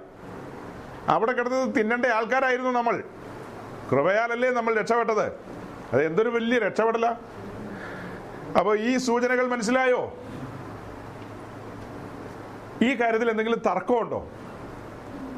ഇന്ന് ക്രിസ്തുവിലല്ലാതെ ഒരു വ്യക്തി മരിച്ചു കഴിഞ്ഞാൽ ഈ പറയുന്ന സ്ഥലത്തേക്ക് അല്ലാതെ വേറെ എങ്ങോട്ടെങ്കിലും പോകാൻ വേറെ വഴി വല്ലതും ഉണ്ടോ? അത് പറ. ഇപ്പൊ പുതിയ പുതിയ ഉപദേശങ്ങൾ ഇറങ്ങുന്ന കാലമായതുകൊണ്ട് ഞാനും ചോദിക്കുന്നത് അങ്ങനെ എന്തെങ്കിലും ഉണ്ടെങ്കിൽ ഞാനും അറിഞ്ഞിരിക്കട്ടെ. ഇതല്ലാതെ ആകെ രണ്ട് വഴി എനിക്ക് ഞാൻ നോക്കിയിട്ട് ഇതിനകത്തുള്ളൂ. ഒന്ന് ജീവങ്കിലേക്കുള്ള വഴിയും പിന്നൊന്ന് നാശം നാശത്തിലേക്കുള്ള വഴി. നാശം എന്ന് പറഞ്ഞ ഈ പറഞ്ഞ സ്ഥലത്തേക്ക് പോകുന്ന ഹൈവേയുടെ പേരാ നാശത്തിലേക്കുള്ള വഴി. ഇതല്ലാതെ ഇടയ്ക്ക് വേറെ എന്തെങ്കിലും ന്യൂട്രൽ വഴിയെല്ലാം ഉണ്ടോ? വേറെ വഴി എന്തെങ്കിലും ഉണ്ടോ? ഉണ്ടോ? ഇത് രണ്ടല്ലാതെ വേറെ വഴിയുണ്ടോന്ന് എന്നെയും മാമോനെയും നിങ്ങൾക്ക് സേവിപ്പാൻ അല്ലാതെ അതിനിടയ്ക്ക് വേറെ ആരുടെങ്കിലും പേര് പറഞ്ഞോ? വേറെ എന്തെങ്കിലും ഉണ്ടോ? ഉണ്ടേ പറ. ഇനി മനസ്സിൽ വെച്ചോണ്ടിരുന്നിട്ട് പ്രസംഗം കഴിഞ്ഞിട്ട് പിന്നെ ഒന്നും പറഞ്ഞിട്ട് കാര്യമില്ല. അങ്ങനെ ഒന്നും ഇല്ലെന്ന എന്റെ അറിവ്. അപ്പൊ ഇന്ന് ക്രിസ്തുവിൽ അല്ലാതെ മരിച്ചു കഴിഞ്ഞാൽ അവിടെ ചെല്ലണം. നമ്മൾ അങ്ങനെ അവിടെ പോകേണ്ടിയവരായിരുന്നു. അവിടെ പോകേണ്ടിയവരല്ലായിരുന്നോ? പക്ഷെ കൃപയാൽ നമ്മൾ എന്ത് ചെയ്തിരിക്കുന്നു ഇപ്പോ? ആ സ്വാതന്ത്ര്യത്തിലേക്ക് വന്നു. അപ്പം ആദം ആത്മീയമായി മരിച്ചു രണ്ട് ശാരീരികമായി മരിച്ചു. ഈ മൂന്നാമത് വെള്ളസിംഹാസനത്തിൽ നിന്ന് ആ കൈവിടപ്പെട്ടു പോകുന്ന ആ പോക്ക് അതിന് പറയുന്നതാണ് നിത്യമരണം. അപ്പൊ ആത്മീയ മരണം ശാരീരിക മരണം നിത്യമരണം. അത് പോയത് തന്നെ. അല്ല അങ്ങനെ കൈവിടപ്പെട്ടു പോയി എന്നുള്ള അർത്ഥത്തിലല്ല ഇവിടെ വെച്ച് തന്നെ ക്രിസ്തുവിൽ അല്ലെങ്കിൽ കൈവിടപ്പെട്ടു. ക്രിസ്തുവിൽ അല്ലാത്തവൻ മരിച്ചാൽ പിന്നെ പിന്നെ ഇനിയും പിന്നെ കൈവിടുകയാണോ? ഇവിടെ വെച്ച് തന്നെ പോയി തീർപ്പായി. തീർപ്പ് കൽപ്പിച്ചു. താഴേക്കാണോ മുകളിലേക്കാണോ എന്നുള്ളത്. ക്രിസ്തുവിൽ മരിച്ചവൻ ആകാശങ്ങളിലൂടെ ഉയരത്തിലേക്ക് പോകും. ക്രിസ്തുവിൽ അല്ലാതെ മരിച്ചവൻ നേരെ ഭൂമിക്കടിയിലുള്ള കീഴേ പാതാളത്തിലേക്ക് പോകും. അവൻ കീഴേ പാതാളത്ത് പോയി അവിടെ അവനെ ഉപ്പിട്ട് വെക്കും അത് ചില പുള്ളികൾ പറയുന്നത് അതാ പിന്നെ എടുത്ത് തൊട്ട് കൂട്ടാന്നാ പറയുന്നത് അച്ചാറേ ഉപ്പിട്ട് വയ്ക്കും എന്ന് പറഞ്ഞ്. അങ്ങനെ ഉപ്പിട്ട് സൂക്ഷിക്കും. ഉപ്പിട്ട് നമ്മൾ എന്താ ചെയ്യാറ് പ്രിസേർവ് ചെയ്യാന്ന് പറയും ഇംഗ്ലീഷിൽ സൂക്ഷിക്കുക. അതായത് ഭരണിയിൽ ഉപ്പുമാങ്ങ ഇടില്ലേ അതിന് വേണ്ടിയിട്ടാ? ആ കുറച്ച് ആൾ കഴിഞ്ഞ് ഉപയോഗിക്കാൻ പാകത്തിന്. അത് പറഞ്ഞ് ഇവിടെ ഉപയോഗിക്കുന്നതെന്ന് പറഞ്ഞാൽ തൂട്ടി തിന്നാനല്ല. ഇങ്ങനെ സൂക്ഷിച്ചു വെച്ചിട്ട് ഈ പറഞ്ഞ സമയം കഴിഞ്ഞിട്ട് ഏഹ് നമ്മളൊരു കാലക്കണക്ക് പറഞ്ഞല്ലോ. അത് ഇപ്പോഴത്തെ കഥ. ഒങ്ങ് ആ കൈൻ മുതലാണ് എത്രയോ നൂറ്റാണ്ടുകളായി കിടക്കുന്നു. ഇവരെല്ലാം ഉപ്പിട്ട് വെച്ചിരിക്കുക. അതെല്ലാം പുറത്തെടുക്കും വെള്ളസിംഹാസനത്തിന് മുമ്പാകെ. അങ്ങനെ വെള്ളസിംഹാസനത്തിന് മുമ്പാകെ എടുത്ത് കാര്യങ്ങളെല്ലാം പറഞ്ഞ് ഏൽപ്പിച്ചിട്ട് ഒറ്റ തള്ളാണ് പിന്നെ. ഇതെല്ലാം നമ്മുടെ കർത്താവ് പറഞ്ഞിരിക്കുന്ന വചനങ്ങളാണ്. അത് ഇപ്പൊ ഏതെങ്കിലും ഒരാൾ വന്ന് മാറ്റി പറഞ്ഞാൽ മാറുമോ അതെങ്ങനെ മാറും? അങ്ങനെയാണെങ്കിൽ നമ്മുടെ കർത്താവിനെ നമ്മൾ അപവാദി എന്ന് പറയുന്നതിന് തുല്യമായി പോവും. അല്ലേ? അപവാദി എന്ന് പറയുന്നതിന് തുല്യമാവില്ലേ? സാധാരണ നമ്മുടെ ഫിന്നി പാസ്റ്റർ പറയാറുണ്ട് അതായത് ഒരു രാജ്യത്ത് നിയമവാഴ്ച ഉണ്ടെങ്കിൽ അതിന്റെ കൂട്ടത്തിൽ സെൻട്രൽ ജയിൽ കാണും. നിയമവാഴ്ച ഇല്ലെങ്കിൽ എന്തുണ്ടാവില്ല? സെൻട്രൽ ജയിൽ വെച്ചിരിക്കുന്നത് എന്തിനാ? നിയമം ഉള്ളത് കൊണ്ടാണ് അവിടെ എന്തുള്ളത്? Central jail. നിയമവാഴ്ച ഉള്ളത് കൊണ്ട് എന്തുണ്ടെന്നാ പറഞ്ഞത്? നിയമവാഴ്ച ഇല്ലാത്തടത്ത് അതിന്റെ ആവശ്യമുണ്ടോ? ഏ എല്ലാവർക്കും ഇഷ്ടമുള്ള പോലെ ജീവിക്കാം. അപ്പോ ദൈവത്തിന് ഒരു നിയമമുണ്ട് ദൈവരാജ്യത്തിൽ. ആ നിയമവാഴ്ച ഉള്ളത് കൊണ്ടാണ് ഒരു സിംഹാസനം ന്യായവിധിക്ക് വെച്ചത്. അവിടെ കൊണ്ട് തീരുവോ? ഇവിടെ കോടതി ഉണ്ടായാൽ മാത്രം മതിയോ? ഇവിടെ കോടതി ഹൈക്കോടതിയുണ്ട് സുപ്രീം കോടതിയുണ്ട് എല്ലാത്തരം കോടതികളും ഉണ്ട്. പക്ഷെ എന്തു മാത്രമില്ല ഒരു തരം ജയിലുകളും ഇവിടെ ഇല്ല. ഏ? അതെന്നാടെ പാടാ കോടതി ഉണ്ടെങ്കിൽ എന്തുണ്ട്? പിന്നെ നരകമില്ലെന്ന് പറഞ്ഞ എങ്ങനെയൊക്കെ സ്നേഹിത? കോടതിയുണ്ടോ അല്ലെ പിന്നെ കോടതി വ്യവഹാരങ്ങളുടെ ആവശ്യമുണ്ടോ? നീതിന്യായ വ്യവസ്ഥയുടെ ആവശ്യമുണ്ടോ? നീതി ന്യായം എന്ന് പറഞ്ഞാൽ അതിനകത്ത് എന്തും കൂടെ ഉണ്ട്. ശിക്ഷയും രക്ഷയൊക്കെ ഉണ്ട്. അതല്ലേ അർത്ഥം? അപ്പൊ നമ്മൾ പറഞ്ഞു വരുന്നത് ഈ പറയപ്പെട്ട മൂന്ന് കാര്യം നിങ്ങൾക്ക് മനസ്സിലായോ? ഈ ഭൂമിയിൽ ജനിക്കുന്ന സകലരും ഇന്ന് നമ്മൾ ആദവനെ വിട്ടു. അതിനുശേഷം ആദാമ്യ തലമുറ ഈ ഭൂമിയിൽ ജനിക്കുന്ന എല്ലാവരും ആത്മീയമായി മരിച്ചാ ജനിക്കുന്നത് ജനിക്കുന്ന ഒരു കുഞ്ഞിൽ ആത്മീയമായി എന്ത് സംഭവിച്ചു കിടക്കുക? മരണമാ. അങ്ങനെ അവൻ ആത്മീയമായി മരിച്ചു കിടക്കുന്നവൻ ശാരീരികമായി വളരുന്നു. ഒരു കുഞ്ഞ് വളർന്നു വരില്ലേ? വളർന്നു വരുമ്പോഴും അവന്റെ ഉള്ളിൽ ആത്മീയമായി എന്തില്ല? ആത്മീയമായ ഒരു വലിയ ചൈതന്യമില്ല. എന്നാൽ അവൻ പ്രായപൂർത്തിയായി മുൻപോട്ട് മുൻപോട്ട് വരുമ്പോൾ അവൻ സുവിശേഷം പലവരും പലവരും ഇങ്ങനെ കേട്ടോണ്ടിരിക്കുക. ആ സുവിശേഷം ഓരോ തവണ അവനെ തട്ടിക്കൊണ്ടിരിക്കും. കേൾക്കുന്ന സുവിശേഷം അവനെ എന്ത് ചെയ്യും? അവൻ ആ സുവിശേഷത്തിനകത്ത് എന്തുണ്ട്? ജീവനുണ്ട്. ആ ജീവൻ അവനെ തട്ടിക്കൊണ്ടിരിക്കുമ്പോൾ അവൻ ആ ജീവന് വേണ്ടിയുള്ള ഒരു വാഞ്ചയിലേക്ക് വരും. ആ ഒരു താല്പര്യത്തിലേക്ക് വരും. അപ്പോൾ നമ്മിൽ പലർക്കും അതിനുള്ള ഭാഗ്യം ചെറുപ്രായത്തിൽ കിട്ടിയില്ല. ഏ ഇവർക്കൊക്കെ എന്ത് ചെയ്തു? ചെറുപ്രായം മുതൽ ഇപ്പൊ സുവിശേഷം കേട്ടുകൊണ്ടിരിക്കുക. ആ സുവിശേഷം സ്പർശിക്കുമ്പോൾ മരണം നീങ്ങി തൽസ്ഥാനത്തേക്ക് ജീവൻ കടന്നു വരികയാണ്. അപ്പൊ അങ്ങനെ ജീവൻ വന്നവൻ പിന്നത്തേതിൽ ശാരീരിക മരണത്തിൽ പോയാലും അത് മരണം എന്ന് പറഞ്ഞാൽ ഈ ശരീരത്തിൽ നിന്ന് പ്രാണനും ആത്മാവും വേർപെട്ട് വേറൊരു സ്വർഗീയ ശരീരത്തിലേക്ക് മാറാനുള്ള ഒരു പ്രക്രിയയാണത്. അതെന്താ അത്? പാമ്പ് അതിന്റെ പടം പൊഴിക്കുക എന്ന് പറയും. അല്ലേ? പടം പൊഴിക്കുന്നതിന് വേണ്ടിയാ? പുതിയതൊന്ന് ധരിക്കാൻ വേണ്ടിയിട്ട്. അതിനു വേണ്ടിയിട്ടല്ലേ അത്? അപ്പൊ നമ്മൾ ഈ ഭൂമിയിൽ നിന്ന് മാറ്റപ്പെടുക എന്ന് പറഞ്ഞ മരിക്കുക എന്ന് പറഞ്ഞാൽ ഭൂമിയിൽ നിന്ന് മരിക്കുക എന്ന് പറഞ്ഞാൽ അതിനകത്ത് വേറൊരു വലിയ അർത്ഥമാണ്. ഈ മൺമയം വിട്ടിട്ട് നമ്മൾ വേറൊന്ന് ധരിക്കാൻ വേണ്ടിയിട്ട് മരിക്കുന്നു. മരിക്കാതെ അത് എന്ത് ചെയ്യാൻ പറ്റില്ല? ധരിക്കാൻ പറ്റില്ല. അതുകൊണ്ട് നമ്മൾ മരിക്കുന്നു. അപ്പം മരണം ഭക്തന്മാരെ സംബന്ധിച്ച് എന്താ? ലാഭം. ലാഭം. അത് വിലയേറിയത്. ദൈവസന്നിധിയിൽ വിലയേറിയത്. പൗലോസിന്റെ ഭാഷയിൽ പറഞ്ഞാൽ മരണം ഭക്തന്മാർക്ക് ലാഭമാണ്. അങ്ങനെയാണോ? അത് ഏത് ഭക്തന്? ഇവിടെ ഇവിടെ ഇവിടെ ആരെങ്കിലും ഈ ഇപ്പൊ പുതുവൽ ദേശത്ത് ആരെങ്കിലും മരിച്ചു കഴിഞ്ഞാൽ പുല്ലൂർ വരെ കേൾക്കാം. ഭക്തന്മാരുടെ. ഭക്തന്മാർ ഇപ്പൊ മരിച്ചു കഴിഞ്ഞാൽ എവിടം വരെ കേൾക്കാന്ന്? എന്ത് കേൾക്കാന്ന്? പാട്ടല്ല അലമുറയിട്ട് കരയുന്ന എന്റെ അച്ചായം പോയേ ഞാൻ വിടില്ല. പടം പൊഴിക്കാന്നൊക്കെ നമ്മൾ പറഞ്ഞാൽ ഇവർക്ക് വല്ലതും പിടികിട്ടുവോ? പാമ്പിനെ കണ്ടിട്ടുണ്ടോ? വലിയ മൂർഖൻ പാമ്പൊക്കെ. ആ പാമ്പ് ഒരു ടൈം കഴിയുമ്പോൾ അതിന്റെ ആ സ്കിന്നുണ്ടല്ലോ ആ സ്കിൻ എന്ത് ചെയ്യും? നീ എവിടെയെങ്കിലും കണ്ടിട്ടുണ്ടോ അത്? ബോംബെ പട്ടണത്തിൽ മുറുകമാമ്പില്ല അവിടെ ആകെ നടന്നു പോകുന്ന മുറുകമാമ്പേ ഉള്ളൂ. ആ എന്റെ മക്കളെ നാട്ടിൽ വന്ന് കുറച്ച് ദിവസം നിൽക്ക് ആ നീ കുളത്തുപുഴ കാട്ടിക്കടയൊക്കെ നടക്കുക. മൂർഖമാമ്പ് ചതിക്കരുത്. അപ്പൊ ഈ പാമ്പ് അതിന്റെ സമയമാകുമ്പോ ഈ കല്ലുകളുടെ ഇടയിലൂടെ ഒക്കെ കടക്കും. കടന്നിട്ട് അത് എന്ത് ചെയ്യും? ഇതിങ്ങനെ ഉരിഞ്ഞങ്ങ് കളയും. ആ അപ്പൊ കുറേ ദിവസത്തേക്ക് പിന്നെ അതിന് സ്കിൻ ഇല്ലാതിരിക്കും. അത് കഴിയുമ്പോൾ പുതിയ സ്കിൻ വരും. ഭയങ്കര ബ്യൂട്ടിഫുൾ ആയിരിക്കും അത്. എന്ന് പറഞ്ഞതുപോലെ ഇത്രയല്ലാതെ ഞങ്ങൾക്ക് ഒരു രക്ഷയില്ല കേട്ടോ. ഞങ്ങളുടെ ആൾക്കാർക്കെല്ലാം മനസ്സിലായി. ഏ? ഞങ്ങളുടെ ആൾക്കാർക്കെല്ലാം മനസ്സിലായി. നിങ്ങളുടെ കാര്യത്തിൽ ഒരു ഒരു എന്ത് ചെയ്യാൻ പറ്റും? നിങ്ങളുടെ ഗതികേട്. ഏ? നിങ്ങൾ കണ്ടിട്ടുണ്ടോ? ശരി. അപ്പോൾ ഇത് വലിയൊരു വലിയൊരു സംഭവമല്ലേ അപ്പോൾ ഇത് ഉരിഞ്ഞു കളഞ്ഞിട്ട് വേറെ എന്തെടുക്കുക ഒരു പുതിയതൊന്നും എടുക്കുക ഭയങ്കര ഷൈനിങ് ഉള്ളതാ പിന്നെ വരുന്നത്. അപ്പോൾ അങ്ങനെ വേണോ വേണ്ടയോ? അപ്പോൾ മരണം നല്ലതല്ലേ? വിശുദ്ധന്മാരെ സംബന്ധിച്ച് സഹോദരങ്ങളെ മരണത്തെ പേടിയില്ല. പേടിയുണ്ടോ? വിശുദ്ധന്മാരെ സംബന്ധിച്ച് എന്തില്ല? നാം മരണത്തിൽ നിന്ന് എന്തിലേക്ക് കടന്നിരിക്കുന്നു? ജീവനിലേക്ക് കടന്നിരിക്കുന്നു. അപ്പൊ ജീവനിലേക്ക് കടന്നവന്റെ ഉള്ളിൽ ജീവന്റെ തുടിപ്പുണ്ട്. അവനിനി മരണഭീതി ഇല്ല ഒരു മരണഭീതിയുള്ള വിശ്വാസിയെ കൊണ്ട് നടക്കുന്ന ഒരു പാസ്റ്റർ എത്ര ഘട്ടത്തിലായിരിക്കും അറിയാവോ? കാരണം അവൻ തൊട്ടതിനും പിടിച്ചതിനും ഭയക്കും. അവൻ എല്ലാ കാര്യത്തിനും എന്തായിരിക്കും? ആ ഒരു ജലദോഷം. കല്ലും കടവി വന്നാൽ മതി. അവൻ പുതുവലിരുന്ന് കരഞ്ഞു തുടങ്ങും. ഏ പനി വന്നു തുടങ്ങി എന്റെ കാര്യം പോക്കാവോ? നിങ്ങൾ എല്ലാവരും എനിക്ക് വേണ്ടി പ്രാർത്ഥിക്കണം ഇല്ലെങ്കിൽ ഞാൻ വീണ് പോകും. കാരണം നമ്മുടെ ഉള്ളിൽ വന്നിരിക്കുന്നത് എന്താ? ജീവനാണ് വന്നിരിക്കുന്നത്. ആ ജീവനിൽ അധികാരമുണ്ട്.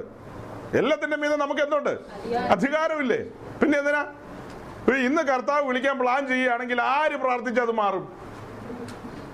ഈ ഉദ്ദേശിമാർ പ്രാർത്ഥിച്ചാൽ മാറുമോ ദൈവം നമ്മുടെ ഫയൽ ഇന്ന് ക്ലോസ് ചെയ്യുകയാണ്. ശരി തിരിച്ചു വിളിച്ചേരെ. എന്ന് പറയുമ്പോൾ നമ്മൾ പറയും ഇപ്പൊ വിടില്ല ഒരാഴ്ചയോടെ കഴിയട്ടെ. എന്ന് പറഞ്ഞാൽ നമുക്ക് ആകെ ചെയ്യാവുന്ന വെന്റിലേറ്ററിൽ ഇടാം. ദൈവത്തിന് ഒന്നും ചെയ്യാൻ പറ്റില്ല അതിന്. വെന്റിലേറ്ററിൽ കൊണ്ടിടാം വെന്റിലേറ്ററിൽ ഇട്ട് ആ സാധനം എന്ത് ചെയ്തോണ്ടിരിക്കും? ഇങ്ങനെ ഇട്ട് കാണിച്ചുകൊണ്ടിരിക്കും ഏ? കാശ് ആ അത് വേറെ. ഇങ്ങനെ ഇടന്ന് അതിങ്ങനെ ഞെങ്ങിക്കൊണ്ടിരിക്കും. അതിങ്ങ് എടുത്തു കഴിഞ്ഞാൽ പരിപാടി തീർന്നു. അപ്പൊ അത് എടുത്തു കഴിയുമ്പോഴത്തേക്കും ഈ സിസ്റ്റം നിലച്ചു പോകും ദൈവത്തിന്റെ സമയം അതിന് മുമ്പായിരുന്നു. ആ സമയത്ത് പരിപാടി ക്ലോസ് ആയി പക്ഷെ നമ്മൾ എന്ത് ചെയ്തു? ആർട്ടിഫിഷ്യലായിട്ട് കുറച്ച് ദിവസം അവിടെ തള്ളി നീക്കിയെന്ന് മാത്രം. അപ്പൊ ഇതിൽ നമ്മളൊരു കാര്യം മനസ്സിലാകേണ്ടത് ഈ രക്ഷയിലേക്കൊക്കെ വന്നു കഴിഞ്ഞാൽ പിന്നെ നമ്മുടെ ജീവിതത്തിന്റെ സകല കൺട്രോളും ആരുടെ കയ്യിലാ? കർത്താവിന്റെ കയ്യിലാ. പിന്നെ നമ്മൾ ഭയപ്പെടേണ്ട ആവശ്യമുണ്ടോ? അപ്പോ നമ്മൾ പറഞ്ഞു വന്ന വിഷയത്തിലേക്ക് മടങ്ങി വന്നാൽ നാം എല്ലാം പാപത്തിന് അടിമകളായിരുന്നു. ആ അടിമത്തത്തിൽ നമ്മൾ അങ്ങനെ തന്നെ മുന്നോട്ട് പോയിരുന്നെങ്കിൽ നാം നാം ചെന്ന് എത്തുന്ന സ്ഥലത്തിന്റെ പേരാണ് പറഞ്ഞത് മരണം. മരണത്തിൽ ശിക്ഷയിലേക്ക് കടന്നു പോകേണ്ടി വരും. ആ ശിക്ഷ നമുക്ക് താങ്ങാൻ കഴിയുന്നതല്ല. ആ താങ്ങാൻ കഴിയാത്ത ശിക്ഷ നമുക്ക് പകരമായിട്ട് ഒരുവൻ ഏറ്റെടുത്തു. അതാ നമ്മൾ വായിച്ചത് പിതാവ് ഒരുവനെ ആകർഷിച്ച് എവിടെ കൊണ്ടുവരുന്നു?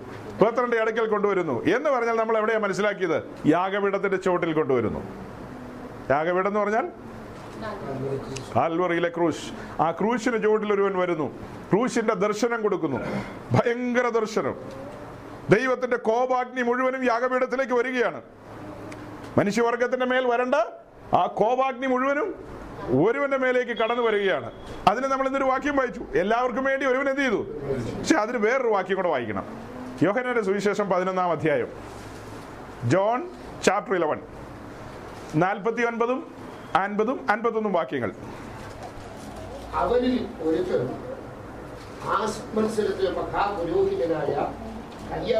തന്നെ അവരോട് നിങ്ങൾ ഒന്നും പറയുന്നില്ല.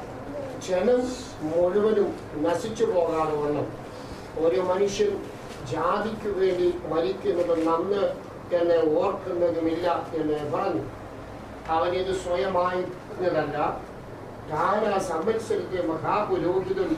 ആകയാൽ ജനത്തിനു വേണ്ടി യേശു മരിപ്പാൻ ഇരിക്കുന്നു എന്ന് പ്രവചിച്ചതത്രേ ജനത്തിനു വേണ്ടി മാത്രമല്ല ചിതറിയിരിക്കുന്ന ദൈവമക്കളെ ഒന്നായിട്ടു ചേർക്കേണ്ടതിനും തന്നെ അന്നു മുതൽ അവർ അവനെ കൊല്ലുവാൻ ആലോചിച്ചു. ശരി.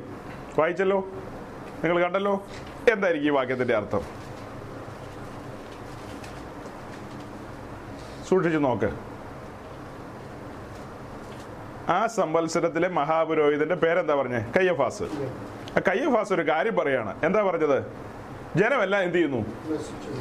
അതാണ് പുള്ളി പറഞ്ഞ സ്റ്റേറ്റ്മെന്റ്. ജനമെല്ലാം എന്ത് ചെയ്യുന്നു? അതെങ്ങനെ നശിച്ചു പോകുന്നത് ഇവിടെ അദ്ദേഹം ഉദ്ദേശിച്ച നാശം എന്താ? ഏതർത്ഥത്തിലാ? യഹൂദ ജനം നശിച്ചു പോകുന്നു. ആര് മൂലം? അതിനകത്ത് തന്നെ ഉണ്ട്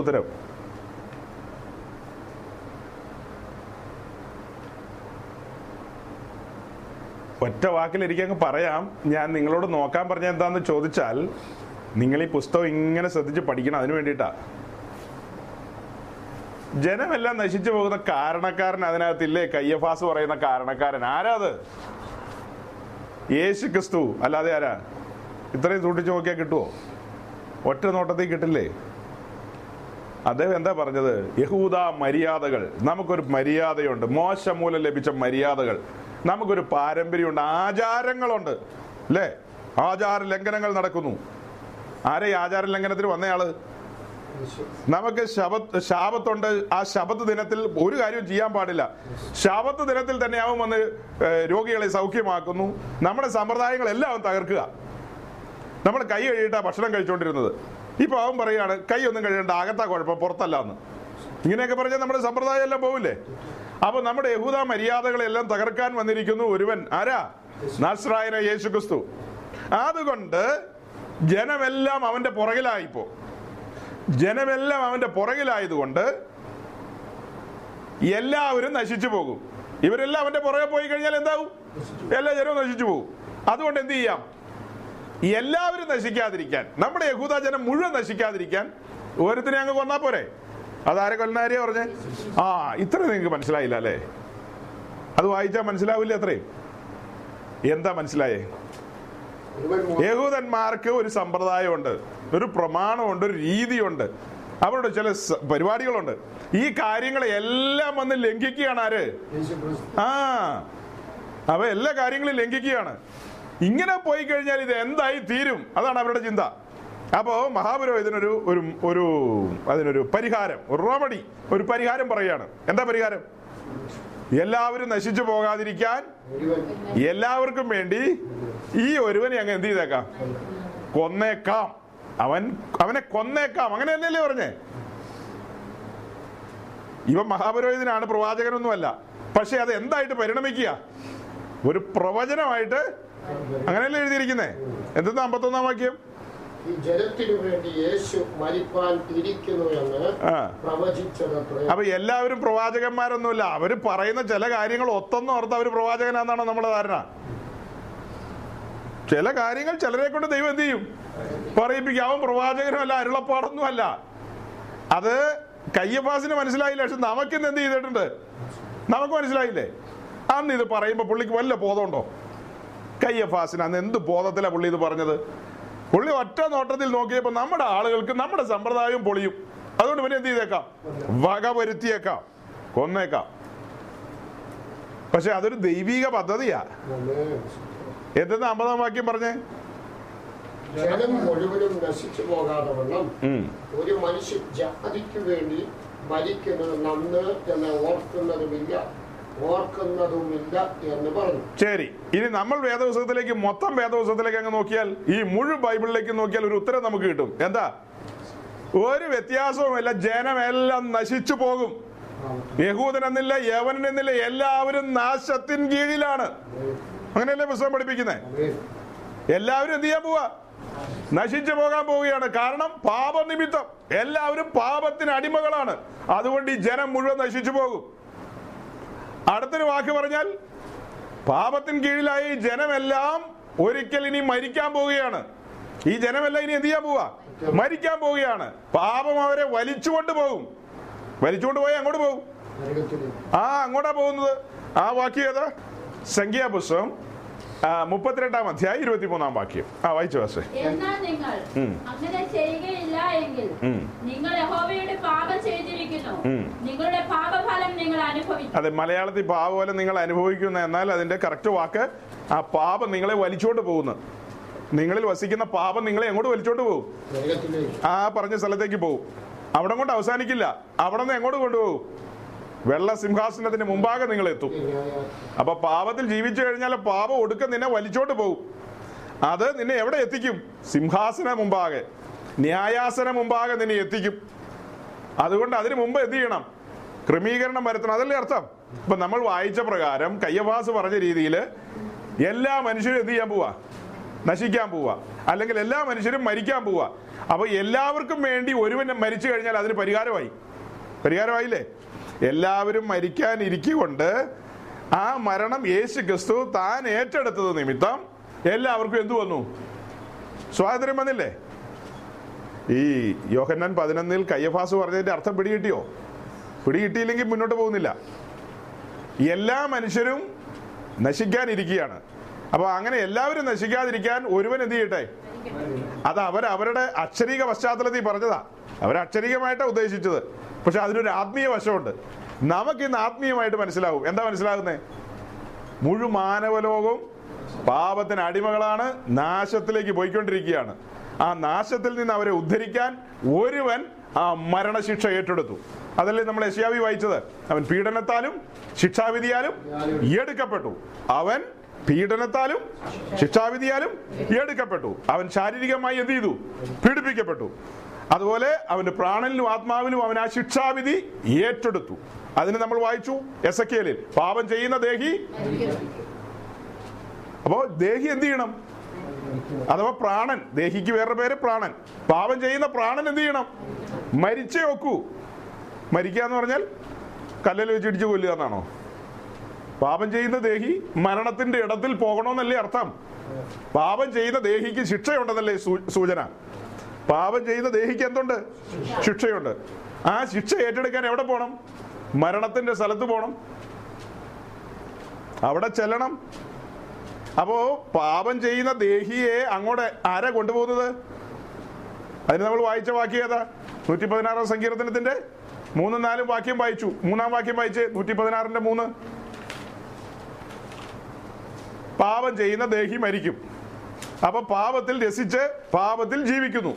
അങ്ങനെ ഒരു നിമിഷം. അങ്ങനെ ഇരിക്കുന്ന ഒരുവൻ. അവൻ മരിച്ചു എന്ന് പറഞ്ഞാൽ ശാരീരിക മരണം സംഭവിച്ചു. ആ സെക്കൻഡിൽ പ്രാണനും ആത്മാവും വിട്ടു. അവൻ ചെല്ലേണ്ടടുത്ത് ചെല്ലും. ആ മരിക്കുന്ന ആ സെക്കൻഡിൽ എന്താ സംഭവിക്കുന്നത് ആ വാക്യം. മൂന്നാം. ആ സെക്കൻഡിൽ മരണവാശം നിന്നെ എന്ത് ചെയ്യും? പാശ എന്ന് പറഞ്ഞാൽ? പാശോ? മലയാളം ക്ലാസ് ആരംഭിക്കും ഞാൻ. കയറ്. പാശ് എന്നുള്ള മ- അതിന്റെ പര്യായങ്ങളാണ്. എന്ത്? കയറ് വള്ളി എന്നൊക്കെ പറയാം? കയറ് ഭരണഭാഷകൾ എന്നെ ചുറ്റി. അത് എന്നെ എന്ത് ചെയ്തു അടുത്തത്? ഇപ്പൊ സംഖ്യാപുസ്തകത്തിൽ വായിച്ചതുപോലെ വലിച്ചോണ്ട് പോയി. എങ്ങോട്ട് പോയി? ആ. എങ്ങോട്ടാ പോയത്? കേട്ടോ? ഇത് ഇങ്ങനെ ചുമ്മാ വായിച്ചാൽ മനസ്സിലാവുമോ അത് വലിച്ച എങ്ങോട്ട് കൊണ്ടുപോയി. പാതാളം എന്ന് പറഞ്ഞ പാതാളത്തിന് രണ്ട് തട്ടുണ്ട്. ഏത് തട്ടിലേക്ക് പോയി?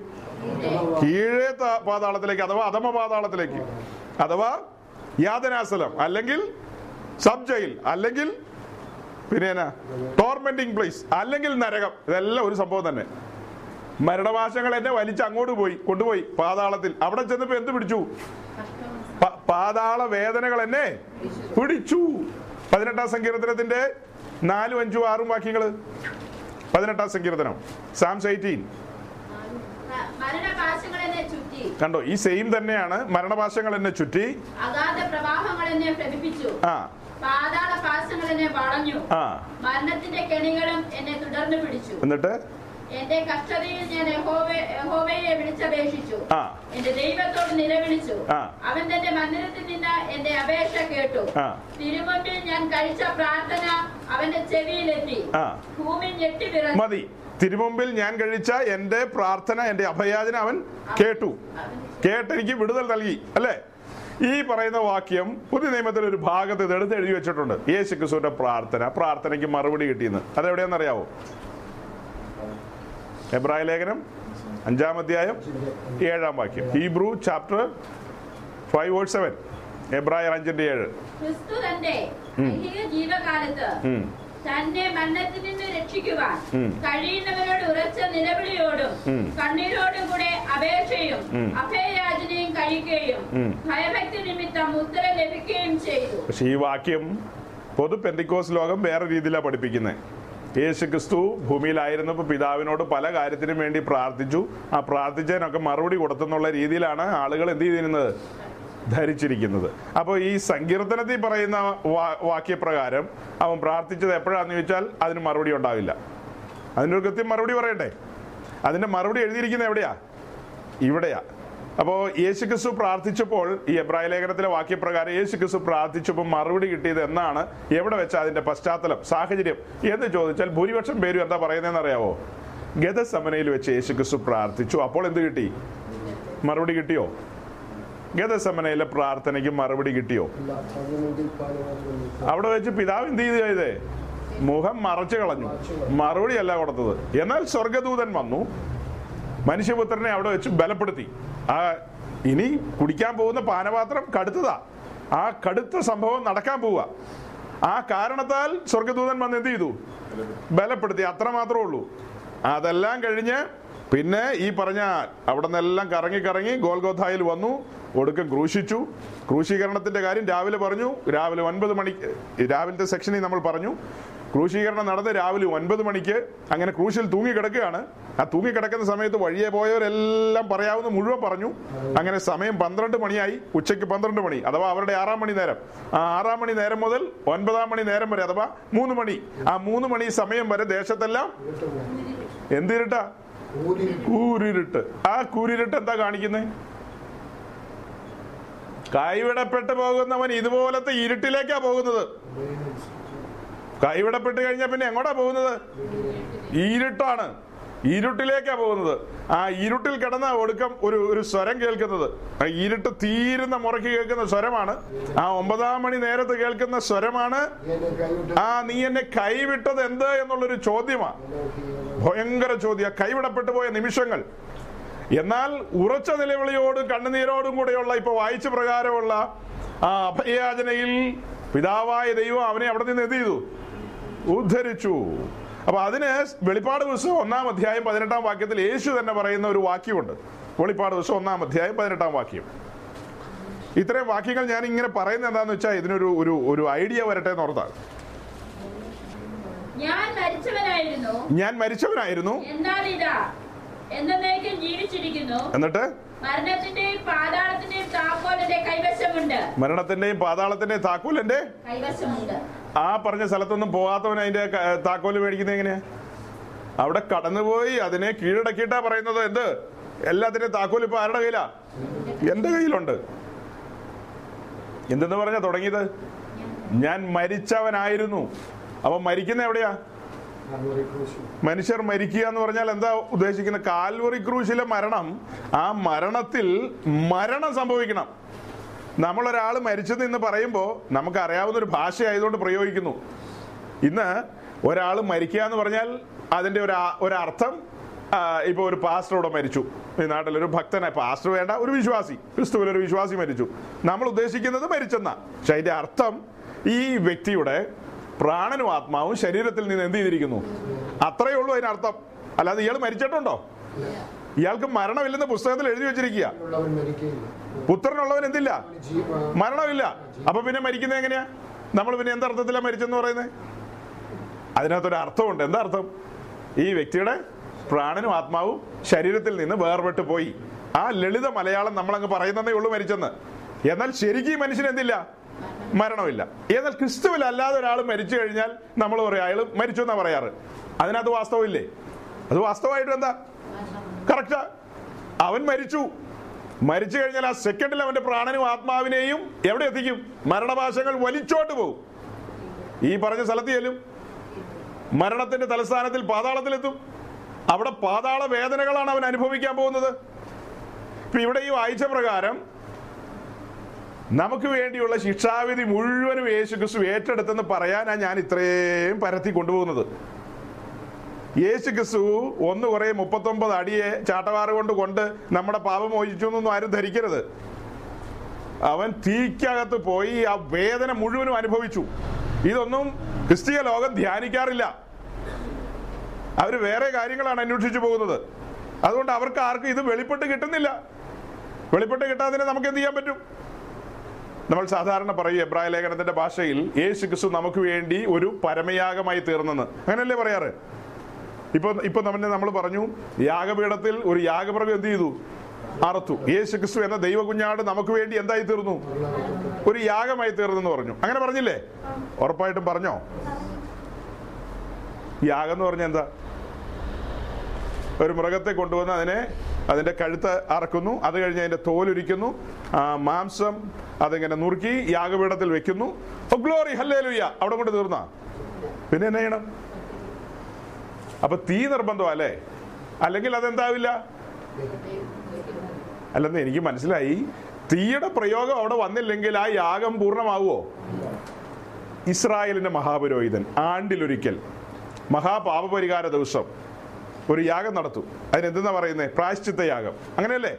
ആ യാഗം നടത്തുമ്പോൾ ഒരു ആടിനെ അവിടെ എന്ത് ചെയ്യും? ഒരു ആടിനെ അറക്കും. എന്നിട്ട് അതിന്റെ രക്തവുമായിട്ട് മഹാപുരോഹിതൻ വർഷത്തിൽ ഒരിക്കൽ അതിപരിശുദ്ധ സ്ഥലത്തേക്ക് കടന്നുപോയി അവിടെ രക്തം തളിക്കും. അങ്ങനെ ഇസ്രായേലിന്റെ പാപം എല്ലാം എന്ത് ചെയ്യും? മോചിക്കും. അങ്ങനെയല്ലേ? മനസ്സിലായോ? വർഷത്തിൽ ഒരിക്കൽ ഇസ്രായേലിന്റെ മുഴുവൻ ഇസ്രായേൽ സഭയ്ക്കും വേണ്ടി ഒരു യാഗം നടത്തും. അതിനാണ് പ്രായശ്ചിത്ത യാഗം എന്ന് പറയും. വർഷത്തിൽ ഒരിക്കലേ ഉള്ളൂ. എല്ലാ ദിവസമുള്ള യാഗങ്ങൾ വേറെ. അതെല്ലാം വ്യക്തിപരം. ഇത് മുഴുവൻ ഇസ്രായേൽ സമൂഹത്തിനും വേണ്ടി. ആ യാഗം വർഷത്തിൽ ഒരിക്കൽ. അത് മഹാപുരോഹിതനാ ചെയ്യുന്നത് അതിനെ അറുത്ത് അതിന്റെ രക്തമായിട്ട് എവിടെ പോകും അതിപരിശുദ്ധ സ്ഥലത്ത് പോയി അവിടെ കൃപാസനത്തിൽ എന്ത് ചെയ്യും? രക്തം തളിച്ചു മടങ്ങി വരും. മടങ്ങി വരുമ്പോൾ ഇസ്രായേലിന്റെ പാപത്തിന് എന്ത് ചെയ്തു? ആയില്ല. അതൊന്നും മറച്ചിട്ടില്ല. എങ്ങനെ മറയ്ക്കും? യാഗം പൂർത്തിയായോ? ഇങ്ങനെയുള്ള ധാരണകളാണ് നമ്മുടെ തലയിലിരിക്കുന്നത് അതിന്റെ ഒരു ഭാഗമാണ്. ഈ മഹാപാപപരിഹാര ദിവസം നടക്കുന്ന യാഗത്തിന്റെ ഒരു ഭാഗമേ പറഞ്ഞിട്ടുള്ളൂ. അതിന്റെ ബാക്കി മറുഭാഗം എന്നതാ? ഈ യാഗരക്തം അവിടെ ഒഴിച്ചിട്ട് തിരിച്ചു വന്നിട്ട് ഈ മൃഗത്തിന്റെ തോലുരിക്കണം. തോലുരിച്ച് അതിനെ ഖണ്ഡം ഖണ്ഡമായി എന്ത് ചെയ്യണം? നുറുക്കി എവിടെ കയറ്റണം? യാഗപീഠത്തിൽ കയറ്റിയിട്ട് പാട്ട് പാടിയാൽ മതിയോ? പിന്നെ എന്ത് ചെയ്യണം? തീ വേണ്ടേ? തീ വേണോ വേണ്ടയോ? അപ്പൊ അത് കത്തി ചാമ്പലായി ചാരമായി തീരണം. അങ്ങനെ ആയി തീരുമ്പോ ആ യാഗം ആ യാഗമൃഗത്തിലുള്ള ശുശ്രൂഷകളെല്ലാം പൂർത്തിയായി. അതേ അതിൽ ഏതെങ്കിലും ഒരു ഭാഗം മതിയോ? രക്തവുമായിട്ട് അകത്ത് പോയില്ല. ഇതെല്ലാം ചാമ്പലായി. യാഗം പൂർത്തിയായോ? രക്തവുമായിട്ട് പോയി പക്ഷെ ഇവിടെ ഇങ്ങനെ ചെയ്തില്ല. പൂർത്തിയായോ? അപ്പൊ ഇതെല്ലാം നടക്കണം. തീയുടെ അനുഭവം ഉണ്ട് യാഗത്തിൽ. ഇപ്പൊ യേശുക്രിസ്തു യാഗമായി തീർന്നെന്ന് പറഞ്ഞാൽ അതിനകത്ത് തീയുടെ അനുഭവം എവിടെയാ? തീയുടെ അനുഭവം ഉണ്ട് അത് ധ്യാനിച്ചാൽ. ഇത് ഒത്തിരി ഡീറ്റെയിൽ ആയിട്ട് പറയുന്ന കാര്യമാണ് പക്ഷെ ഞാൻ ഇപ്പൊ അത്രയൊന്നും പറഞ്ഞ് നിങ്ങൾക്ക് ഭ്രാന്ത് പിടിപ്പിക്കുന്നില്ല. ഇത് വലിയ ടഫായ വിഷയമാണ്. ഇത് ഏതെങ്കിലും ഉദ്ദേശിച്ച് കേട്ടാൽ അവർക്ക് വട്ടുപിടിക്കും. കാരണം അത്രയും കടന്നു പോകാൻ ആർക്കും മനസ്സില്ല. ഞങ്ങൾ ഇത്രയും ഒരു ലിമിറ്റിലാണ് നിൽക്കുന്നത്. ഈ ലിമിറ്റ് വിട്ട് ഞങ്ങൾ എന്ത് ചെയ്യില്ല? ഞങ്ങൾ ഒരു ഇഞ്ച് മുന്നോട്ട് പോകില്ല ഞങ്ങളുടെ അപ്പനപ്പൂപ്പന്മാരായിട്ട് ഇങ്ങനെയാണ് പഠിപ്പിച്ചിരിക്കുന്നത് ഇത് തന്നെ യാക്കോക്കാരനും പറയുന്നത് ഞങ്ങൾ അപ്പനപ്പൂപ്പന്മാരായിട്ട് എന്ത് ചെയ്തിരിക്കുക അത് വിട്ടിട്ട് നിങ്ങൾ പറയുന്നത് ഞങ്ങൾ അംഗീകരിക്കില്ല. അപ്പൊ നമ്മൾ പറയും അങ്ങനെയല്ല. ഓ പിതാക്കന്മാർ പിതാക്കന്മാർ അതൊക്കെ ഇവിടെ ഇറങ്ങി വാന്ന് പറയും. ഇറങ്ങി വന്നവനോട് നമ്മൾ പറയാണ് നീ സത്യത്തിന്റെ പൂർണതയിലേക്ക് വരണം ആഴങ്ങളുണ്ട്. ക്രിസ്തുവിന്റെ ക്രൂശീകരണം പഠിക്കണം മനസ്സിലാക്കണം എന്ന് പറയുമ്പോൾ പറയാം ഞങ്ങൾക്ക് ഇത്ര കേട്ടാൽ മതി. അത് എന്നെ മര്യാദ അത്? യാക്കവക്കാരനെ ഓർത്തഡോക്സുകാരനെയും കല്ലെറിയും. ആ അവനോട് നമ്മൾ പറയാണ് വചനത്തിന്റെ ആഴങ്ങൾ ഇങ്ങനെയാണ് സ്നേഹിത എന്ന് പറഞ്ഞാൽ അവൻ എന്ത് ചെയ്യില്ല? സമ്മതിക്കുവോ? അതൊരു നല്ല നയമല്ല. ഇപ്പൊ നിങ്ങൾ എന്ത് മനസ്സിലാക്കി ഇത്രയും പറഞ്ഞെന്ന്? ഒരു വാക്കിയോടെ വായിച്ചാൽ നിങ്ങൾക്ക് ചിലപ്പോൾ പിടി കിട്ടും. എബ്രായ രണ്ടിന്റെ ഒമ്പത്. എങ്കിലും ദൈവകൃപയാൽ എല്ലാവർക്കും വേണ്ടി കേട്ടോ വാക്കുകൾ നിങ്ങൾ നോക്കണം. വേദവസം നമ്മൾ എന്നും വായിക്കുന്ന പോലെ ഇന്ന് വായിക്കരുത്. ഇന്ന് നോക്കരുത്. ഇന്ന് ഗൗരവമായ കാര്യമാണ് അതുകൊണ്ട് ഒന്നുകൂടെ നോക്കിയാൽ എല്ലാവർക്കും വേണ്ടി. കയ്യഫാസ് എന്നാ പറഞ്ഞത്? എല്ലാവരും നശിച്ചു പോകുന്നു. അങ്ങനല്ലേ പറഞ്ഞേ? നമ്മുടെ മഹാപുരോഹിതൻ കയ്യഫാസേ അദ്ദേഹം എന്താ പറഞ്ഞത്? എല്ലാവരും എന്ത് ചെയ്യുന്നു? നശിച്ചു പോകുന്നു. അതുകൊണ്ട് എല്ലാവരും നശിച്ചു പോയിരിക്കാൻ ഇവനെ നമുക്ക് കൊന്നേക്കാം. അങ്ങനെയാ പറഞ്ഞത്. ഇവിടെ എന്താ വായിച്ചത്? എല്ലാവർക്കും വേണ്ടി മരണം ആസ്വദിപ്പാൻ ആ ഒരു താഴ്ച വന്നവനായ യേശു. അപ്പോ യേശു എന്ത് ആസ്വദിച്ചു? തമിഴിൽ അത് കുറച്ചുകൂടെ കറക്റ്റ് അവൻ മരണം ഋസി പാർത്തെന്നാണ് തമിഴിൽ എഴുതിയിരിക്കുന്നത്. അവൻ മരണം എന്ത് ചെയ്തു? ആസ്വദിച്ചു. മരണം ആസ്വദിക്കണമെങ്കിൽ ഇപ്പോ എന്താ പറയാ? ഞാൻ കടലിൽ നീന്തി കടലിൽ നീന്തി എന്ന് പറയാണ്. എവിടെയാ നീന്തിയെന്ന് വെച്ചാൽ പുല്ലൂരാന്ന് പറഞ്ഞു കഴിഞ്ഞാൽ. പുല്ലൂരോ? പുല്ലൂർ എവിടെ കടൽ? അവിടെ ഉണ്ടല്ലോ കടൽ. ഇങ്ങനെ നിരന്ന് കിടക്കുന്ന അത് കടലാവുമോ അത് വെള്ളമാ. പക്ഷെ അത് കടലാവുമോ കടലിൽ പോണേ എവിടെ പോണം? കൊല്ലത്ത് പോണ്ടി വരും. മരണം ആസ്വദിച്ചെന്ന് പറഞ്ഞാൽ അതിന്റെ അർത്ഥം എന്താ? ഇപ്പോ കഴിഞ്ഞ ദിവസം ഇന്നലെ ഇന്നലെ നിങ്ങൾ നിരണത്തെ കല്യാണത്തിന് പോയി. അവിടെ കല്യാണ സദ്യ നിങ്ങൾ എന്ത് ചെയ്തു? ഉണ്ടു അല്ലേ? നിങ്ങൾ ഇന്നലെ കല്യാണ സദ്യ ഉണ്ടു. എവിടെയാ? കൊളത്തുപുഴയാണോ? ഇന്നലെ കല്യാണം എവിടെയായിരുന്നു നിങ്ങളെ സംബന്ധിച്ച്? നിരണത്തെ കല്യാണ സദ്യ കുളത്തൂപ്പുഴ ഇരുന്ന് നിങ്ങൾ ആസ്വദിക്കുവോ? അതിനെവിടെ പോണം? നിരണത്ത് തന്നെ പോണം. അത് കൊറിയറിൽ അയക്കാൻ പറ്റുമോ മനസ്സിലായി നിനക്ക്? കൊ- കൊളത്തൂപ്പുഴ ഇരിക്കുന്നവൻ കല്യാണ സദ്യ കൂടണമെങ്കിൽ ഇന്നലെ നിങ്ങൾക്ക് കല്യാണം കൂടണമെങ്കിൽ അവിടെ തന്നെ പോണം. അപ്പൊ യേശു മരണം ആസ്വദിച്ചെന്ന് പറഞ്ഞ മരണം എന്ന് പറയുന്ന എന്തോ അത് താൻ എന്ത് ചെയ്തു? അതിന്റെ ഇടം എവിടോ അത് ആസ്വദിച്ചു. അത് ആര് കാരണം ആസ്വദിക്കേണ്ടി വന്നേ? ആദാം മൂലം അല്ലെങ്കിൽ നാം മൂലം അല്ലേ? ആദാം ഒറ്റയൊരുത്തൻ കാരണമല്ലേ ഈ പറഞ്ഞ സ്ഥലത്ത് പോകേണ്ടി വന്നേ? ആദമിനോട് എന്താ പറഞ്ഞേ? നീ തിന്നാൽ തിന്നുന്ന നാളിൽ മരിക്കും. മരണം നിന്നെ കാത്തിരിക്കുന്നു. ആദാമ്യ വർഗം പോകേണ്ട മരണത്തിലേക്ക് ഒടുക്കത്തെ ആദാമായ യേശുക്രിസ്തു എന്ത് ചെയ്തു?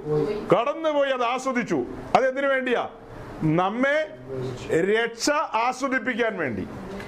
അതിന് എബ്രായർ ആറിന്റെ നാലും അഞ്ചും വായിച്ചേ. ഈ വാക്യത്തിന് ഒരു ബദൽ വാക്യം. നിൽക്കട്ടെ അത്രയും മതി. ഒരിക്കൽ പ്രകാശനം ലഭിച്ചിട്ട് സ്വർഗീയ ദാനം നമ്മൾ എന്ത് ചെയ്തു? സ്വർഗീയ ദാനം എന്ന് പറഞ്ഞ എന്താ ഇവിടെ? ഇവിടെ വായിക്കുന്ന സ്വർഗീയ ദാനം. രക്ഷ. അടുത്ത വാക്കൂടെ വായിച്ചേ. ആ അപ്പോ സ്വർഗീയ ദാനം ആസ്വദിച്ച കൂട്ടത്തിൽ നമ്മൾ എന്ത് എന്ത് പ്രാപിച്ചു? പരിശുദ്ധാത്മാവിനെ. അത് കഴിഞ്ഞിട്ടോ? അത് കഴിഞ്ഞിട്ടോ? കണ്ടോ? അതെന്താ അത്? പരിശുദ്ധാത്മ ശക്തി. അപ്പൊ ഇവിടെ നാം സ്വർഗീയ ദാനം ആസ്വദിച്ച ആ സെക്കൻഡിൽ തന്നെ നമ്മൾ എന്തിനെ പ്രാപിച്ചു? പരിശുദ്ധാത്മാവിനെ.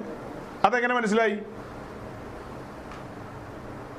ഒരിക്കൽ പ്രകാശനം ലഭിച്ചു. അങ്ങനെയല്ലേ വായിച്ചത്? അത് എല്ലാ ദിവസവും എല്ലാ ദിവസവും പ്രകാശനം ലഭിക്കുന്ന കാര്യം വേറെ. ഇത് ഒരിക്കലായിട്ട് ലഭിക്കുന്ന ഒരു പ്രകാശനത്തിന്റെ കാര്യമാണ് ആ പ്രകാശനത്തിൽ പ്രകാശനം എന്ന് പറഞ്ഞ പ്രകാശം അല്ലേ? ആ വെളിച്ചം. പിതാവായ ദൈവം പരിശുദ്ധാത്മാവിൽ ഒരു പ്രകാശം നമ്മുടെ ഉള്ളിൽ അടുപ്പിച്ചു. എന്ന് പറഞ്ഞാൽ കണ്ണ് തുറന്നെന്ന് ചുരുക്കാം. നമ്മളോടുള്ള ബന്ധത്തിൽ നമ്മുടെ എന്തു തുറന്നു? കണ്ണ് തുറന്നപ്പോൾ ആ പ്രകാശത്തിൽ നമ്മളെല്ലാം കൃത്യമായിട്ട് കണ്ടു. ഇപ്പോഴൊന്നും അങ്ങനെ കാണാൻ പാടാന്ന് എനിക്ക് തോന്നുന്നു. പണ്ട് കാലത്ത് അങ്ങനെ കാണുമായിരുന്നു. മലയാളക്കരയിൽ എല്ലാ ആൾക്കാരും ആ കണ്ടവരാ ഒരു കാലത്ത്. ആ വെളിച്ചം അങ്ങ് വന്നു കഴിയുമ്പോൾ. ആ വെളിച്ചത്തിൽ രണ്ട് സ്ഥലത്തേക്കാണ് നോക്കുന്നത്. ഒന്ന് മുൻപോട്ടും ഒന്ന് പുറകോട്ടും. പുറകോട്ട് നോക്കിയാൽ നമ്മെ കാണാം. നമ്മെ കാണുമ്പോൾ നമുക്ക് അറപ്പ് തോന്നും. ആ വെളിച്ചത്തിൽ നമുക്ക് നമ്മോട് എന്ത് തോന്നും? ആ നാം തന്നെ മുഖം മറച്ചു കളയുന്ന ഒരു കാഴ്ചയാ. കൊടും പാവി ആ കാഴ്ചയിൽ ആ പ്രകാശത്തിലാണ് പൗലോസ് പറയുന്നത്. ആ പാപികളിൽ ഞാൻ ഒന്നാമൻ എന്ന് പറയുന്നത്. അല്ല നാട്ടിലുള്ളവരൊന്നും ശരിയല്ലെന്നല്ല നേരം പറഞ്ഞത്. നാട്ടിലുള്ള ആരുടെയും കാര്യം എനിക്ക് നോക്കാൻ ഇപ്പൊ സമയമില്ല. ഞാൻ എന്നെ തന്നെ കണ്ടു കഴിഞ്ഞപ്പോ ആ പ്രകാശനത്തിൽ ഞാൻ എന്നെ കണ്ടപ്പോൾ ഇനി എനിക്ക് വായി തുറക്കാനില്ല. അതേസമയം നേരെ മുൻപോട്ട് കാണുന്ന കാഴ്ച എന്താ? പരമപരിശുദ്ധനായവനെ കാണുന്നത്. വിശുദ്ധിയിൽ ഭയങ്കരനായവൻ ആ തേജസിന്റെ സിംഹാസനത്തിന് മുമ്പായാണ് ഞാൻ നിൽക്കുന്നത്. കൊടുത്ത ന്യായവിധി എന്റെ മേൽ വരുന്നു. അപ്പോഴാണ് ഒരു സദ്വർത്തമാനം ഒരു സൈഡിൽ നിന്നൊരു ഒരു ശബ്ദം. കൊടുത്ത ന്യായവിധി എന്റെ മേൽ വരാൻ പോവുകയാണ്. ഞാൻ പാപിയാണെന്ന് തിരിച്ചറിയുകയാണ്. ഞാൻ നിലയില്ല കയ്യത്തിൽ മുങ്ങി ചാവുകയാണ് ഞാൻ പാപത്തിന്റെ ചേറ്റുകുഴിയിൽ എന്ത് ചെയ്യുക മുങ്ങിക്കൊണ്ടിരിക്കുക. മുങ്ങിക്കൊണ്ടിരിക്കുക. പോയി താഴേക്ക് പോയിക്കൊണ്ടിരിക്കുന്നു. ഇനി കൈ മാത്രം ഇങ്ങനെ പൊങ്ങി ബാക്കി തലയൊക്കെ മൂടിക്കഴിഞ്ഞു. ഇനി അല്പം കൂടെ കഴിഞ്ഞാൽ ഞാൻ എന്താകും ഞാൻ അവസാനിക്കും. അങ്ങനെ അവസാനിക്കുന്ന ഒരു വല്ലാത്ത നിമിഷം. ഞാൻ ഒന്ന് എന്നെ തിരിച്ചറിഞ്ഞു. ഞാൻ ശിക്ഷാവിധിക്ക് യോഗ്യനാണ്. ഞാൻ പാവിയാണ് ഞാൻ ആദമിന്റെ മകനാണ്. മറുസൈഡിൽ തേജസിന്റെ സിംഹാസനമാ മഹത്വാനായ ദൈവം. ആ പരിശുദ്ധിയുടെ മുമ്പിൽ എനിക്ക് നിൽക്കാനേ കഴിയില്ല. വല്ലാത്ത നിമിഷമാ അപ്പോഴാണ് എന്റെ ഉള്ളിൽ നിന്നൊരു രോദനം. ആരെന്നെ രക്ഷിക്കും? ആരെന്നെ രക്ഷിക്കും? ആ ഉൾവിളി. അതെങ്ങനെയോ പുറത്തേക്ക് വരികയാണ്. അല്ലെങ്കിൽ ആ നമ്മുടെ വിരലുകൾ പോലും നിശബ്ദമായി സംസാരിക്കുകയാണ്. ആ ആ ആ രക്ഷയ്ക്ക് വേണ്ടിയുള്ള ദാഹം. ആ സമയത്താണ് രക്ഷകൻ നമുക്ക് വേണ്ടി അവതരിക്കുകയല്ലേ? ആ സെക്കൻഡിലാണ് പരിശുദ്ധാത്മാവ് ഈ കാഴ്ച കാണിക്കുന്നത്. നമ്മുടെ കണ്ണങ്ങ് തുറന്ന് കാണിക്കുകയാണ്. യാഗപീഠം നമുക്ക് വേണ്ടി തയ്യാറാക്കിയിരിക്കുന്നു. കാൽവറിയിൽ ഒരു യാഗപീഠം. ആ യാഗപീഠത്തിൽ നാം സ്വപ്നത്തിൽ ചിന്തിക്കാത്ത നിലയിൽ നമുക്ക് പകരമായ ഒരു യാഗമൃഗം. നമുക്ക് വേണ്ടി സ്വർഗം ഒരുക്കിയ ഒരു വീണ്ടെടുപ്പിൻ പദ്ധതി. സദ്വർത്തമാനം. ഭയങ്കര സദ്വർത്തമാനം അത്. നമ്മുടെ മുൻപിൽ ന്യായാസനമാണ് തേജസിന്റെ സിംഹാസനം. അതിന്റെ മുമ്പിൽ മുട്ട കൂട്ടിയിടിച്ചാൽ നിൽക്കാൻ പറ്റത്തുള്ളൂ. അവന്റെ മുമ്പിൽ ആറ് നിൽക്കും? ആരെങ്കിലും നിൽക്കാൻ പറ്റുമോ ഒരുവനും പോലും നിൽക്കാൻ പറ്റില്ല. നാം നമ്മിലേക്ക് നോക്കിയപ്പോൾ നമ്മൾ വിചാരിച്ചിരുന്നത് കേമന്മാരാന്ന ഭയങ്കര ഭക്തനാന്ന ഏ? പരിശുദ്ധനാന്നൊക്കെയാണ് ചിന്തിച്ചിരുന്നത്. പക്ഷെ നാം നമ്മുടെ ഉള്ള അവസ്ഥ കണ്ടു. ഒരിക്കൽ പ്രകാശനം ലഭിച്ചപ്പോ എന്താ കണ്ടത്? നമ്മൾ നമ്മൾ വന്നത് ഒരു വിസയ്ക്ക് വേണ്ടിയിട്ടാ. അല്ലെ നമ്മൾ വന്നത് ഒരു ഒരു വലിയ ക്യാൻസർ ആയിരുന്നു എനിക്ക്. സൗഖ്യം കിട്ടുമെന്ന് ഓർത്താ വന്നത്. ഈ പ്രകാശനത്തിൽ ക്യാൻസർ ഒന്നുമല്ല ഞാൻ കൊടും പാപിയാന്നാ കണ്ടത്. ഞാൻ വന്നത് വലിയ മാരക രോഗിയായിട്ട് ഒരു വിടുതലിന് വേണ്ടി. ഈ പ്രകാശം അങ്ങ് വന്നു കഴിഞ്ഞപ്പോൾ ഒരു ഈ ലോകത്തിലെ ഒരു സ്ഥലത്ത് ഒരു ഒരു ഒരു മെഡിക്കൽ കോളേജിലും പരിഹരിക്കാൻ പറ്റാത്ത ഒരു രോഗിയാണ് ഞാൻ തിരിച്ചറിഞ്ഞു. പാപിയാണ് ഞാൻ. കൊടും പാപിയാണ്. ആ തിരിച്ചറിവിൽ നേരെ മുൻപിൽ കാണുന്ന കാഴ്ച ന്യായാസനം ദൈവത്തിന്റെ സിംഹാസനം പരിശുദ്ധനായ ദൈവം അതിന് മുമ്പിൽ എങ്ങനെ നിൽക്കും? ആരെന്നെ ഇതിൽ നിന്ന് വിടുവിക്കും? ആരെന്നെ ഉദ്ധരിക്കും? അങ്ങനെയല്ലേ ചോദ്യം? ആ ചോദ്യത്തിന്റെ മുമ്പിലാണ് സദ്വർത്തമാനം മുഴങ്ങിയത്. പരിശുദ്ധാത്മാവിൽ ഒരു സദ്വർത്തമാനം. നമുക്ക് വേണ്ടി ഒരു ആട്ടിൻകുട്ടി തയ്യാറായി കിടക്കുകയാണ് കുരുങ്ങി കിടക്കുകയാണ് അവിടെ. യാഗപീഠത്തിൽ തയ്യാറായി. യോഹന്നാൻ അത് കണ്ട് വിളിച്ചു പറഞ്ഞു യോഹന്നാൻ സ്നാപകൻ ഇതാ ലോകത്തിന്റെ പാപത്തെ ചുമന്നൊഴിക്കുന്ന ദൈവ കുഞ്ഞാട് സകല നിലയിലും യാഗപീഠത്തിലെ തീ അവൻ അനുഭവിച്ചു. ഉയരത്തിലെ തീ മുഴുവനും. കണ്ടില്ലേ അത്? ഈ പ്രകാശനത്തിൽ അത് കണ്ടോ ഇല്ലയോ? കാണേണ്ടതാണ് ന്യായമായിട്ട് ഇനി കണ്ടില്ലെങ്കിലും നമുക്ക് പറയാലോ. നമ്മൾ കണ്ടില്ലെങ്കിലും സാരമില്ല. അങ്ങ് പറ. അങ്ങനെയല്ലേ എന്റെ വശം? മനസ്സിലായില്ലേ? ഇപ്പൊ പണ്ട് കാലത്തെ രീതി ഞാൻ പറഞ്ഞില്ല? അങ്ങനെ തന്നെ അങ്ങ് പറഞ്ഞോ നിങ്ങൾ. ഈ പ്രകാശനത്തിൽ നമ്മൾ ഇതെല്ലാം കണ്ടല്ലോ. ഇവർ മൗനമാണല്ലോ പിന്നെ. കണ്ടോ ഇല്ലയോ? കണ്ടില്ലെങ്കിൽ സാരമില്ലെന്നേ. നിങ്ങൾ ചുമ്മാ അങ്ങ് പറ. കണ്ടല്ലോ? ഈ കാഴ്ചയെല്ലാം കണ്ടു. ആ കാഴ്ച കണ്ണിൻ മുമ്പിൽ നിന്ന് മരണം വരെ മാറ്റരുത്. അതുകൊണ്ടാണ് പൗലോസ് പറയുന്നത് ക്രിസ്തുവിന്റെ ക്രൂശിലല്ലാതെ എനിക്ക് പ്രശംസിപ്പാൻ ഒരു ഇടയില്ല യാഗപീഠം എന്റെ കണ്ണിന്റെ മുമ്പിൽ ഇരിക്കുക ആ യാഗപീഠത്തിൽ തകർന്നു കിടക്കുന്ന ആരാ? ക്രൂശിക്കപ്പെട്ട ക്രിസ്തു. അത് രണ്ടും കൂടെ ചേർത്താ പറയുന്നത് ക്രൂശിക്കപ്പെട്ടവനായ ക്രിസ്തു. യാഗപീഠത്തിൽ തകർക്കപ്പെട്ട ക്രിസ്തു അഥവാ ക്രൂശിതനായ ക്രിസ്തു എന്ന് പറഞ്ഞാൽ ഒരു ആത്മീയ നിലയാത് ആ ക്രൂശിക്കപ്പെട്ടവനായ ക്രിസ്തുവിനെയാണ് അപ്പസ്വലന്മാർ ആദിമകാലത്ത് ഗലാത്തിയിലും പൊന്തോസിലും ആസിയിലും ഗലാ കപ്പതോക്കിയിലും ഒക്കെ പോയി കണ്ണിന്റെ മുമ്പിൽ എന്ത് ചെയ്ത്? കണ്ണിന്റെ മുമ്പിൽ വരച്ചു കൊടുത്താൽ പിന്നെയും ക്ഷുദ്രം ചെയ്ത് എന്നിട്ടും മയക്കുക. അപ്പൊ ഇത് വരയ്ക്കാത്തവന്റെ അവസ്ഥ എന്താ? കണ്ണിന്റെ മുമ്പിൽ എന്ത് ചെയ്യ? വരച്ചു കൊടുക്കുകയല്ലേ? യാഗപീഠത്തിലെ തീ കണ്ണിന്റെ മുമ്പിൽ കൊടുക്കുക ഉയരത്തിലെ കോപാഗ്നി വീഴുന്നത് കാണുക ഈ ഈ ഇത്ര ഭയങ്കരമായ കാഴ്ച കണ്ടൊരു വ്യക്തിക്ക് ഇനി അവൻ അവന്റെ സ്വയത്തിന് ജീവിക്കാൻ കഴിയുമോ?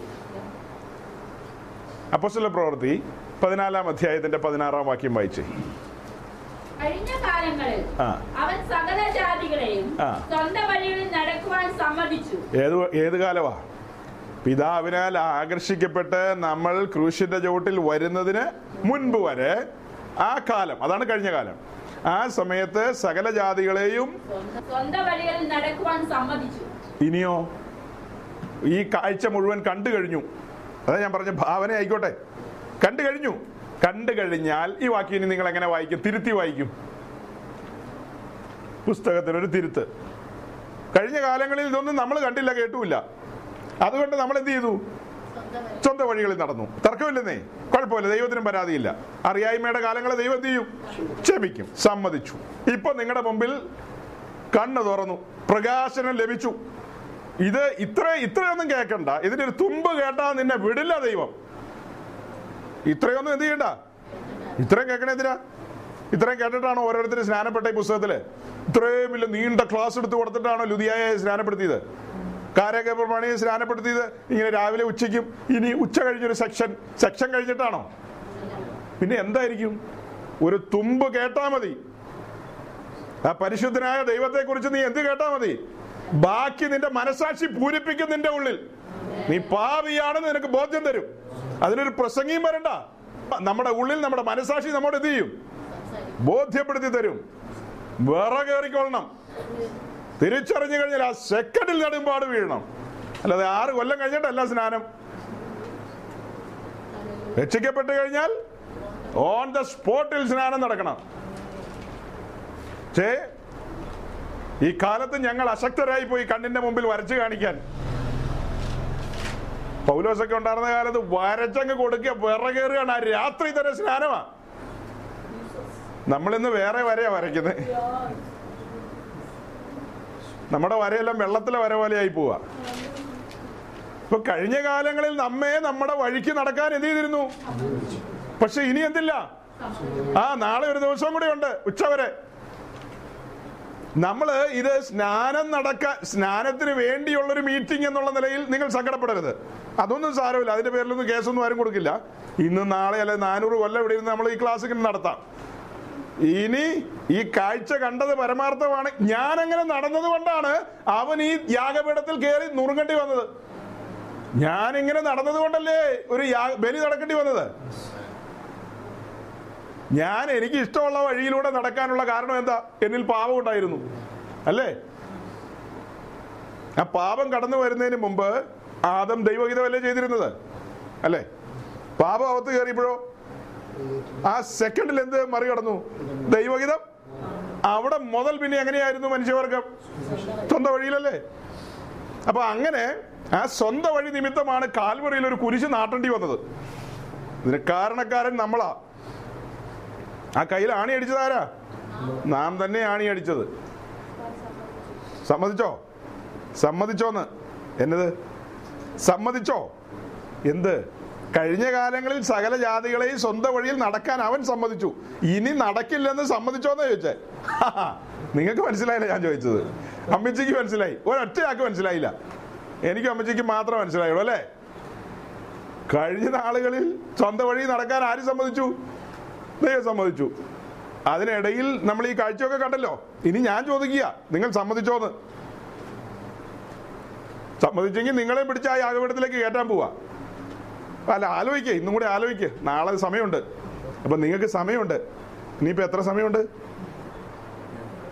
ഇരുപത്തിനാല് മണിക്കൂറുണ്ടോ ഇനി? ആ കഷ്ടിച്ച്. അങ്ങനെ കൂട്ട്. ആ കുളത്തിന്റെ ഇവിടെ അടുത്തുണ്ടല്ലോ ഐ പി സി ചർച്ച്. അവിടെ ചെല്ലുമ്പോൾ ഒന്നുകൂടെ അവസരം തരും നിങ്ങൾക്ക്. എന്തിനാ? പിന്മാറാൻ. അല്ലാതെ വേറെ വേറൊന്നിനുമല്ല. പിന്മാറാൻ. നിങ്ങൾക്ക് ഞങ്ങൾ അവിടെ ചോക്ലേറ്റ് ഫൈവ് സ്റ്റാർ മഞ്ച് കിഞ്ച് ഒന്നും കൊണ്ടുവന്നിട്ടില്ല. പിടിച്ച് ഇങ്ങനെ കാണിച്ച് കാണിച്ച് ഇറക്കി കൊണ്ടുപോകാൻ ഒന്നുമില്ല. അവിടെ വെച്ച് പിന്നെ നിങ്ങൾക്ക് അവസരം തരികയാണ് പിന്മാറണോ വേണ്ടയോ എന്ന് ഏ? അതെ അതെ. അടിച്ചും കൊണ്ടുപോകുന്നില്ല. ആ അതിന് നമ്മൾ പറഞ്ഞു ഈ യാഗപീഠത്തിലേക്ക് ഈ ശാപമരത്തിലേക്ക് അവൻ എങ്ങനെയാ കയറിയത്?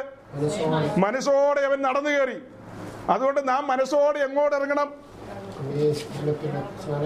അവൻ മനസ്സോടെ എങ്ങോട്ട് കയറി യാഗപീഠത്തിലേക്ക് അതുകൊണ്ട് നാം മനസ്സോടെ എങ്ങോട്ട് ഇറങ്ങണം? സ്നാനം സ്നാനപ്പെടണമെങ്കിൽ ഏതെങ്കിലും വെള്ളത്തിലേക്ക് ഇറങ്ങണം. നമ്മളെ ആരെങ്കിലും അടിച്ചോണ്ട് പോകുന്നുണ്ടോ? ആളുകളെല്ലാം പറയുന്നത് ഇവിടെ എന്തോ ബലപ്രയോഗാന്നൊക്കെയാ. മതപരിവർത്തനമാന്നൊക്കെ. ആരാരെ എന്നാ പരിവർത്തിച്ചെന്ന ഈ പറയുന്നത്? നല്ല മനസ്സുണ്ടോ? നമ്മൾ ആളുകളോട് പറയാം വിട്ടു പോട്ടെ പോട്ടെ എന്നാ പറയുന്നത്. അന്നേരം പറയാം അവർ പരിവർത്തനം നടത്തിയെന്ന്. ഇപ്പൊ ഈ കേട്ടുകൊണ്ടിരിക്കുമ്പോ ഈ ദൈവവചനം കേട്ടുകൊണ്ടിരിക്കുമ്പോൾ ഒരുവന് പരിവർത്തനം വന്നാൽ നമുക്ക് എന്താ ചെയ്യാൻ പറ്റും? ഈ ദൈവവചനം പ്രഘോഷിക്കുമ്പോൾ ഒരുവന്റെ ഉള്ളിൽ പരിവർത്തനം വന്നാൽ സ്വന്തം വഴി നടന്ന ഒരുത്തൻ ദൈവഗീതത്തിന് വേണ്ടി സമർപ്പിക്കുന്നത് ഒരു ദോഷമാണോ? അപ്പൊ ഇത്രയും പറഞ്ഞ് മനസ്സിലാവുന്നുണ്ടോ? ഇനി എങ്ങനെ നടക്കാൻ പറ്റും. ഇനി നമ്മൾ അങ്ങനെ നടന്നു കഴിഞ്ഞാൽ ഇനി വേറെ പരിഹാരമുണ്ടോ? ഒരേ ഒരു പരിഹാരം. അതെവിടെയാ? മറ്റൊരുത്തരിലും രക്ഷയില്ല. നാം രക്ഷപ്പെടാൻ എന്തിൽ നിന്നുള്ള രക്ഷ? പാപത്തിൽ നിന്നുള്ള ശിക്ഷ. ആ ശിക്ഷയിൽ നിന്ന് രക്ഷപ്പെടാൻ ന്യായവിധിയിൽ നിന്ന് രക്ഷപ്പെടാൻ ഒരൊറ്റ നാമമേ ഉള്ളൂ. ആകാശത്തിന് കീഴിൽ മനുഷ്യരുടെ ഇടയിൽ നൽകപ്പെട്ട ഒരേ ഒരു നാമം.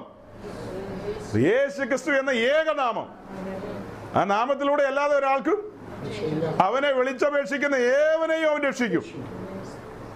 അത് ആ പ്രകാശനം ലഭിക്കുമ്പോൾ ആ വിലാപ സ്വരം അത് ആരെന്നെ രക്ഷിക്കും. പ്രകാശനത്തിൽ നാം നമ്മെ കണ്ടില്ലേ? ഗതസമനയിൽ പിതാവ് പുത്രനെ നോക്കുമ്പോൾ പാപമറിയാത്തവനെ നമുക്ക് വേണ്ടി എന്താക്കി മാറ്റി ഇപ്പോ? പാപമാക്കി കഴിഞ്ഞു. ആ സമയത്ത് പിതാവ് എന്ത് ചെയ്തു? മുഖം? അത് ആരുടെ നേരെയാ മുഖം മറിച്ചത്? പുത്രന്റെ നേരെയാണോ? പാപത്തിന്റെ നേരെ. ഒരു ഒരു സൈഡിൽ എന്ന് പറയുമ്പോ എങ്ങനെ പറയും? പാപത്തോട് പിതാവിന് എന്താ വെറുപ്പാണ് പാവിയോട് വെറുപ്പില്ല. എന്തിനോടാ വെറുപ്പുള്ളൂ? പാപത്തോട് വെറുപ്പാണ്. പിതാവ് മുഖം പറച്ചു. പിതാവിനത് വെറുപ്പാണ്. അങ്ങനെയെങ്കിൽ ആ പിതാവിന്റെ വിത്തിനാൽ വീണ്ടും ജനിച്ച ഒരുവൻ അവന്റെ ഉള്ളിലും പാപത്തോട് എന്തായിരിക്കും? ആയിരിക്കണം. അങ്ങനെ ആയിരിക്കും. അല്ലേ? അങ്ങനെയാണോ? മനസ്സിലായില്ലേ? ഒരു സിംഹത്തിനൊരു കുഞ്ഞുണ്ടായാൽ അത് എന്തായിരിക്കും പൂച്ചയായിരിക്കും?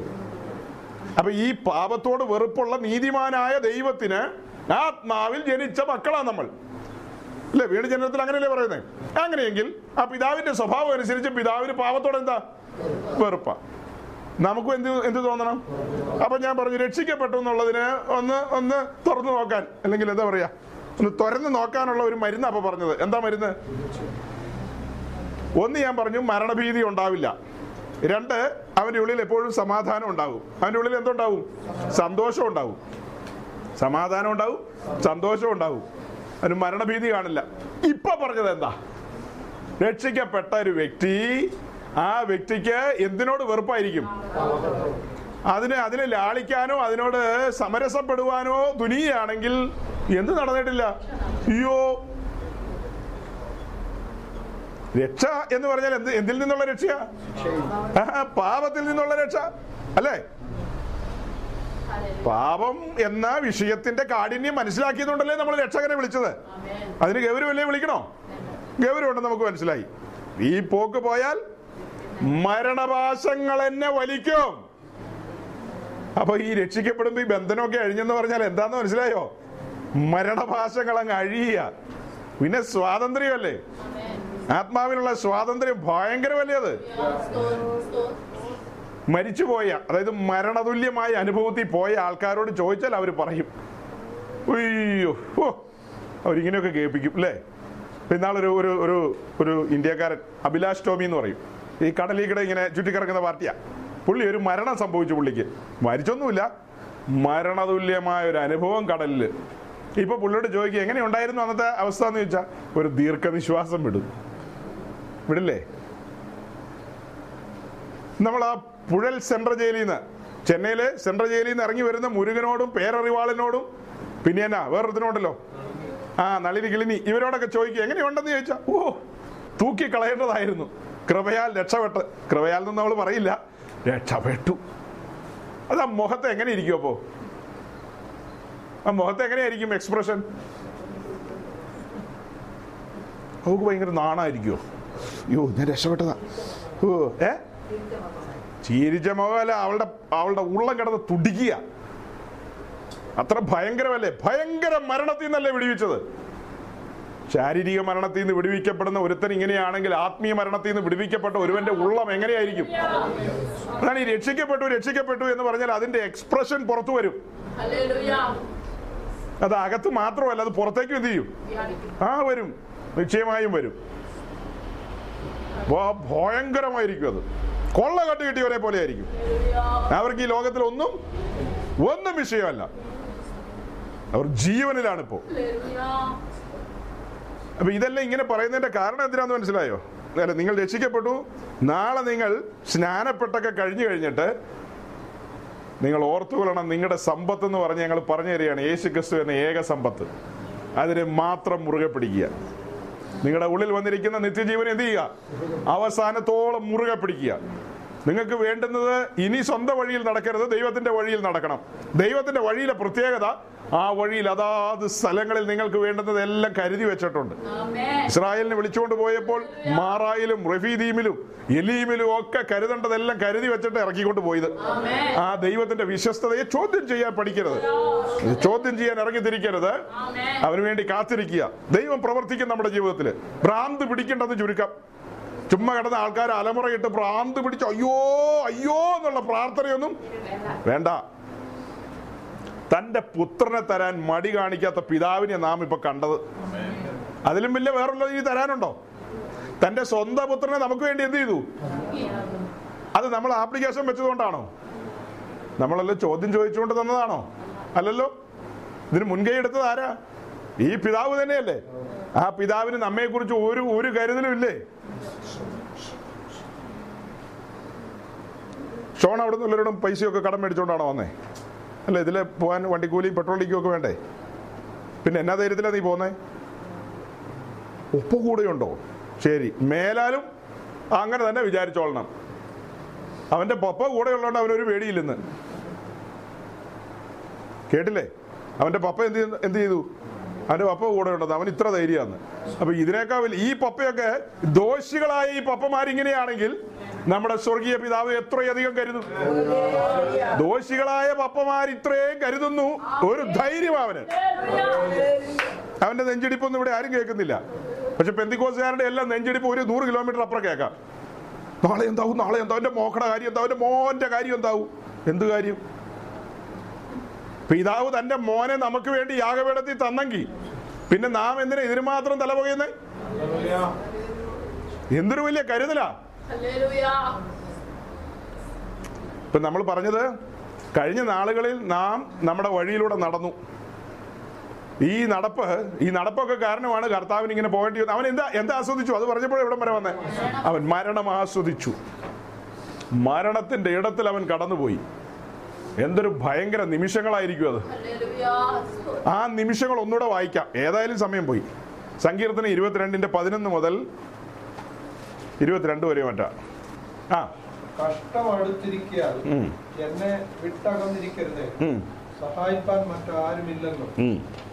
അനേകം കാളകൾ എന്നെ വളഞ്ഞു. ഉം, ഭാഷാൻ കൂറ്റന്മാർ എന്നെ ചുറ്റിയിരിക്കുന്നു.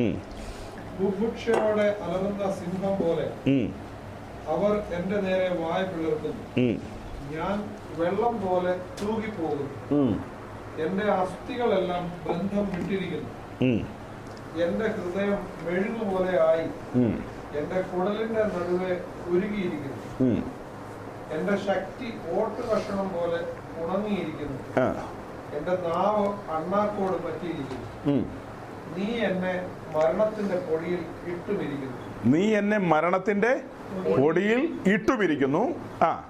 നായ്ക്കൾ എന്നെ വളഞ്ഞു. നായ്ക്കൾ എന്നെ വളഞ്ഞു. ദുഷ്ടന്മാരുടെ കൂട്ടം എന്നെ ചുറ്റിയിരിക്കുന്നു.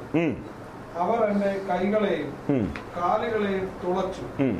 എന്റെ അസ്ഥികളൊക്കെയും എനിക്ക് എണ്ണം. എന്നിട്ട്? അവർ എന്നെ ഉറ്റുനോക്കുന്നു. എന്റെ വസ്ത്രം അവർ പകുത്തെടുത്തു. എന്റെ അങ്കികൾ അങ്കിക്കായി അവർ ചീട്ടിടുന്നു. നീയോ യഹോവേ അകന്നിരിക്കരുത്. എന്റെ തുണയായുള്ളവേ എന്നെ സഹായിപ്പാൻ വേഗം വരണം ഈ സങ്കീർത്തനം ആരെഴുതിയതാ? ദാവീദ് എഴുതിയ സങ്കീർത്തനോ? ദാവീദിന്റെ കയ്യിൽ എപ്പോഴാണ് ആണിയടിച്ചേ ദാവീദിന്റെ ചുറ്റും എപ്പോഴാണ് നായ്ക്കൾ വന്നത്? കാളകൾ എപ്പോഴാ ഭൂഷതയോടെ അലറാൻ വന്നത്? പിന്നെ എന്താ? കാളകൾ നായ്ക്കൾ പിന്നെ എന്തൊക്കെയാ? ആ സിംഹം. അതാണ് കാള നായ്ക്കൾ സിംഹം. ഈ ഇരുപത്തിരണ്ടാം സങ്കീർത്തനത്തെ പറയുന്ന എന്ത് സങ്കീർത്തനം എന്നാ മഷികൈക സങ്കീർത്തനം എന്നാണ് ക്രിസ്തുവിന്റെ ക്രൂശുമരണത്തിന്റെ ആഴങ്ങളാണ് ഈ സങ്കീർത്തനത്തിലൂടെ പ്രവാചക സ്വരത്തിൽ ദാവീദിലൂടെ എഴുതി വെച്ചിരിക്കുക. ഇത് ദാവീദിന്റെ ജീവിതത്തിൽ ഒരിക്കലും സംഭവിച്ച കാര്യങ്ങളല്ല. ഇത് പ്രവചന സ്വരത്തിൽ എഴുതി വെച്ചു. അവന്റെ അങ്കിക്കായിട്ട് അവരെന്ത് ചെയ്തു? ചീട്ടിട്ടു. അവന്റെ അസ്ഥികളുടെ ബന്ധം എന്ത് ചെയ്തു? വേർപെട്ടു പോയി അപ്പോൾ ഈ നായ്ക്കളും സിംഹങ്ങളും എന്നൊക്കെ പറഞ്ഞ ആ ഹൈവേ പോലെയുള്ള വഴിയുടെ സൈഡിൽ യേശുക്രിസ്തുവിനെ ക്രൂശിക്കുമ്പോൾ അവിടെ സിംഹവും നായ്ക്കളും കാളയൊക്കെ വന്നോ? പിന്നെ എന്തായിരിക്കും? പടയാളികളെയാണോ ഇവിടെ സിംഹം എന്ന് വിളിച്ചത്? ഇത് അദർശ്യ ലോകത്തെ കാര്യമാണ് എഴുതി വെച്ചിരിക്കുന്നത്. സാത്താനി ലോകത്തിന്റെ കാര്യങ്ങളാണ്. മരണപാശങ്ങൾ അവനെ ചുറ്റി പാതാള വേദനകൾ അവനെ പിടിച്ചു. അപ്പോൾ ആ സമയത്ത് അതാ ഞാൻ പറഞ്ഞത് ഉച്ചയ്ക്ക് പന്ത്രണ്ട് മണി മുതൽ വൈകിട്ട് മൂന്ന് മണി വരെയുള്ള സമയത്ത് ചില കാര്യങ്ങൾ സംഭവിച്ചു. അപ്പോൾ ആ കാര്യങ്ങളുടെ എല്ലാം പറയുന്നില്ല. എല്ലാം ദഹിക്കാനുള്ള ഒരു സാവകാശം ആയിട്ടില്ലാത്തത് കൊണ്ട് ഇപ്പോൾ പറയുന്നില്ല. ദൈവം സഹായിച്ച് നമുക്ക് പിന്നെ പിന്നെ വളർന്നു വരുന്ന കൂട്ടത്തിൽ അതൊക്കെ ചിന്തിക്കാം. ഒരു കാര്യം മാത്രം നിങ്ങൾ ഓർക്കുക. കർത്താവിന്റെ ക്രൂശമരണം എന്ന് പറഞ്ഞാൽ ചുമ്മാ ചമ്മട്ടി കൊണ്ട് അടിച്ചതും കുറെ ചാട്ടവാറിനടിച്ചതും മൂന്ന് ആണി അടിച്ച് കയറ്റിയതൊന്നും അല്ല. അതിലപ്പുറമാണ് അതാണ് പാപത്തിന്റെ ശിക്ഷയെങ്കിൽ അതായത് മുഴു പെന്തിക്കോസ് ലോകവും തെറ്റിദ്ധരിക്കപ്പെട്ട ഒരു വാക്യമാണ് റോമർ എട്ട് മൂന്ന്. വായിച്ചേ? വലിയ പണ്ഡിതന്മാർ വലിയ വലിയ പണ്ഡിതന്മാർ. അവർ ആ വാക്യത്തിലാണ് നിൽക്കുന്നത്. റോമൻസ് എയ്റ്റ് ത്രീ റോമാലേഖന എട്ടിന്റെ മൂന്ന്.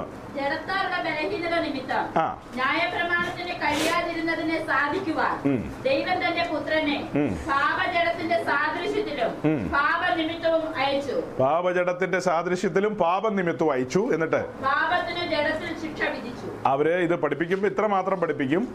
യേശു ക്രിസ്തുവിനെ ജഡശരീരത്തിൽ അവൻ ജഡത്തിൽ വെളിപ്പെട്ടെന്ന് തിമത്യോസിന്റെ ലേഖനത്തിലില്ലേ? വായിച്ചിട്ടില്ലേ? അവൻ ജഡത്തിൽ എന്ത് ചെയ്തു? വെളിപ്പെട്ടു. ആ ജഡശരീരത്തിൽ പാപത്തിനുള്ള ശിക്ഷ ദൈവം വിധിച്ചു. അപ്പോൾ യേശു ക്രിസ്തു എന്ന മനുഷ്യൻ തികഞ്ഞ മനുഷ്യനല്ലേ? മനുഷ്യനുമാണ് ദൈവമാണ്. അപ്പോൾ ആ തികഞ്ഞ മനുഷ്യൻ എന്ന് പറഞ്ഞാൽ മനുഷ്യൻ എന്ന് പറഞ്ഞാൽ നമ്മൾ എന്താ മനസ്സിലാ മനസ്സിലാക്കേണ്ടത്? ഒരു മനുഷ്യൻ എന്ന് പറയുമ്പോൾ നമ്മൾ എന്താ ധരിക്കേണ്ടത്? ശരീരം മാത്രമുള്ള ഒരു ജീവിയാണോ? പിന്നെ? ഹലോ ഈ വാക്യം മലയാളത്തിൽ വായിച്ചില്ലേ? പാപജടത്തിന്റെ സാദൃശ്യപ്രകാരം അവൻ വന്നു ഭൂമിയിലേക്ക്. എന്ന് പറഞ്ഞ ഈ ഇതുപോലത്തെ ഒരു ശരീരം എടുത്തുകൊണ്ട് അവൻ ഭൂമിയിലേക്ക് വന്നു. ആ ശരീരത്തിൽ എന്ത് വിധിച്ചു? ശിക്ഷ വിധിച്ചു. അങ്ങനെയല്ലേ വായിച്ചത്? തെറ്റിദ്ധരിക്കപ്പെടുന്ന വാക്യവാ എല്ലാവരും എന്താ വിചാരിക്കുന്നത് യേശുക്രിസ്തു ഈ ഭൂമി വന്ന് ആ ശരീരത്തിൽ ഒന്ന് കുറേ മുപ്പത്തൊമ്പത് അടി ഒരു തവണ കൊണ്ടു മൂന്ന് ആണികളിൽ അവൻ തൂക്കപ്പെട്ടു. അപ്പൊ ആ ശരീരത്തിൽ ശിക്ഷ അനുഭവിച്ചു. അങ്ങനെ ജഡശരീരത്തിൽ ദൈവം പാപത്തിന്റെ ശിക്ഷ വിധിച്ച് അവസാനിപ്പിച്ചു. എന്നല്ലേ വിചാരിക്കുന്നത്? ഞാൻ പറയുന്ന മലയാളക്കരയിലെ തൊണ്ണൂറ്റൊമ്പത് ശതമാനം പണ്ഡിതന്മാരുടെ പ്രസംഗങ്ങളും പഠിപ്പിക്കലുവാ പറഞ്ഞത്. അതിന് ചരിത്ര രേഖയായിട്ടുണ്ട് അപ്പൊ എന്റെ ഒരു ചോദ്യം. നിങ്ങൾ മറുപടി പറയണം. എസ് എ കെ എൽ പതിനെട്ടിൽ നമ്മൾ വായിച്ചു. നമ്മൾ വായിച്ചു. എസ് എ കെ എൽ പതിനെട്ടിൽ നമ്മൾ എന്താ വായിച്ചത്? പാപം ചെയ്യുന്ന? അതെന്നാ? അതിന്റെ സമയം എന്നാ? അതിനുള്ള ശിക്ഷ എന്നാ അപ്പോ? ഇവിടെ പറഞ്ഞു ശരീരത്തിൽ അടി കൊണ്ടാൽ പാപത്തിനുള്ള ശിക്ഷയായി റോമർ എട്ട് മൂന്നി വായിച്ചു. അതാണ് ഒരു ഔദ്യോഗിക രേഖയായിട്ട് എല്ലാവരും എടുത്തിരിക്കുന്നത്. അപ്പോൾ എസ് എ കെയിൽ ഈ പറഞ്ഞ വാക്യം അതിന്റെ അർത്ഥം എപ്പോഴാ? യേശു ക്രിസ്തു മരിച്ചത് ആർക്ക് വേണ്ടിയിട്ടാ? ഗുണവാന്മാർക്ക് വേണ്ടിയിട്ടാണോ? പിന്നെ ആർക്ക് വേണ്ടിയിട്ടാ? ആ ഗുണവാന്മാർക്ക് വേണ്ടി എല്ലാവരും വന്ന് മരിച്ചത്. എല്ലാവർക്കും വേണ്ടി യേശു ക്രിസ്തു മരിച്ചു. എല്ലാവരും ആരാ? അപ്പൊ എല്ലാവരും എന്താ എന്ത് ചെയ്യണായിരുന്നു? ചെയ്യണമായിരുന്നു ആയിരുന്നു. എന്ന് പറഞ്ഞാൽ രണ്ട് കൊരിന്തിയർ അഞ്ച് പതിനാല്. അത് പതിനാലല്ലേ? Second Corinthians chapter five verse fourteen ആ. ഞങ്ങളെ നിർബന്ധിക്കുന്നു. എല്ലാവർക്കും വേണ്ടി ഒരുവൻ മരിച്ചിരിക്കെ. നിൽക്ക്. എല്ലാവർക്കും വേണ്ടി? ഒരുവൻ മരിച്ചു അതെന്തിനാ എല്ലാവർക്കും വേണ്ടി ഒരുവൻ മരിച്ചത്? അല്ലെങ്കിൽ? അല്ലെങ്കിൽ? ആ അതിന്റെ മറുപടി അതാ. എല്ലാവർക്കും വേണ്ടി ഒരുവൻ മരിച്ചിരിക്കുക എന്ന് പറഞ്ഞാൽ അങ്ങനെ സംഭവിച്ചില്ലായിരുന്നെങ്കിൽ ഈ പറയപ്പെട്ട എല്ലാവരും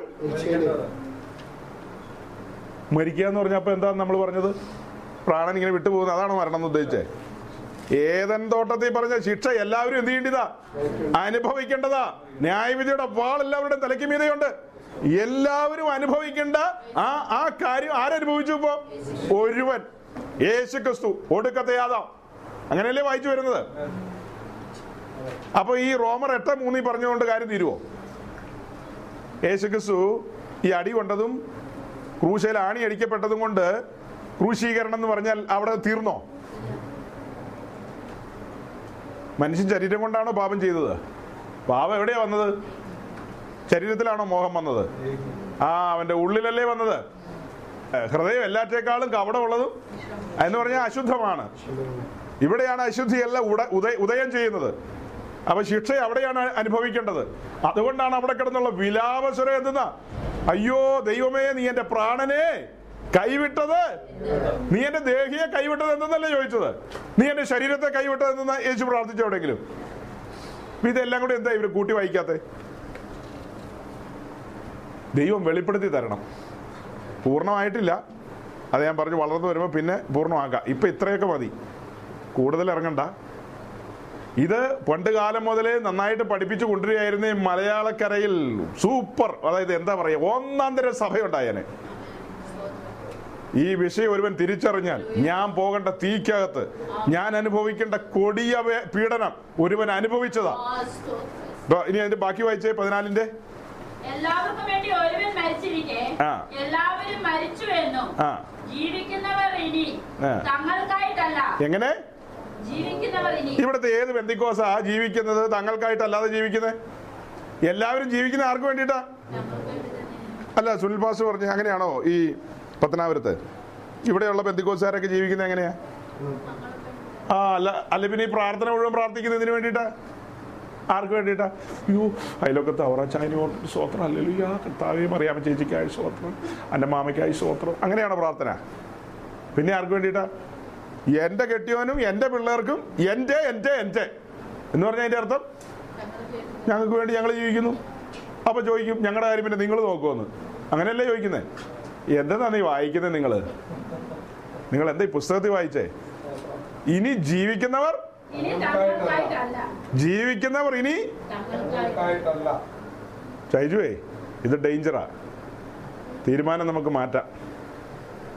ഇല്ല ഇങ്ങനെ പോയ ഒക്കില്ല ഇനി നമ്മൾ നമുക്കായിട്ട് ജീവിക്കാൻ പറ്റില്ലെങ്കിൽ പിന്നെ ഈ പ്രക്രിയക്കൊന്നും ഇറങ്ങി തിരിക്കാതിരിക്കുക ആ, ഒത്തിരി പേർക്ക് അബദ്ധം പറ്റി.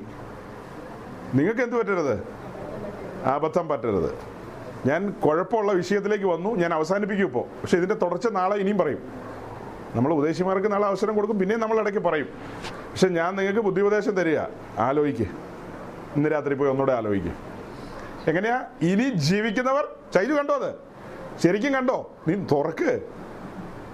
ഇനി ജീവിക്കുന്നവർ?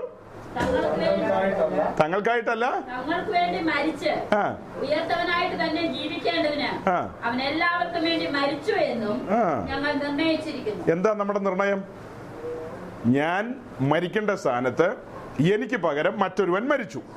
അവൻ വില കൊടുത്ത് എന്നെ വാങ്ങി. നിങ്ങളെ ഞാൻ വിലയ്ക്ക് വാങ്ങിയിരിക്കിയാൽ നിങ്ങൾ താന്താങ്ങൾക്കുള്ളവർ നിങ്ങൾ എന്ത് ചെയ്തിരിക്കുക.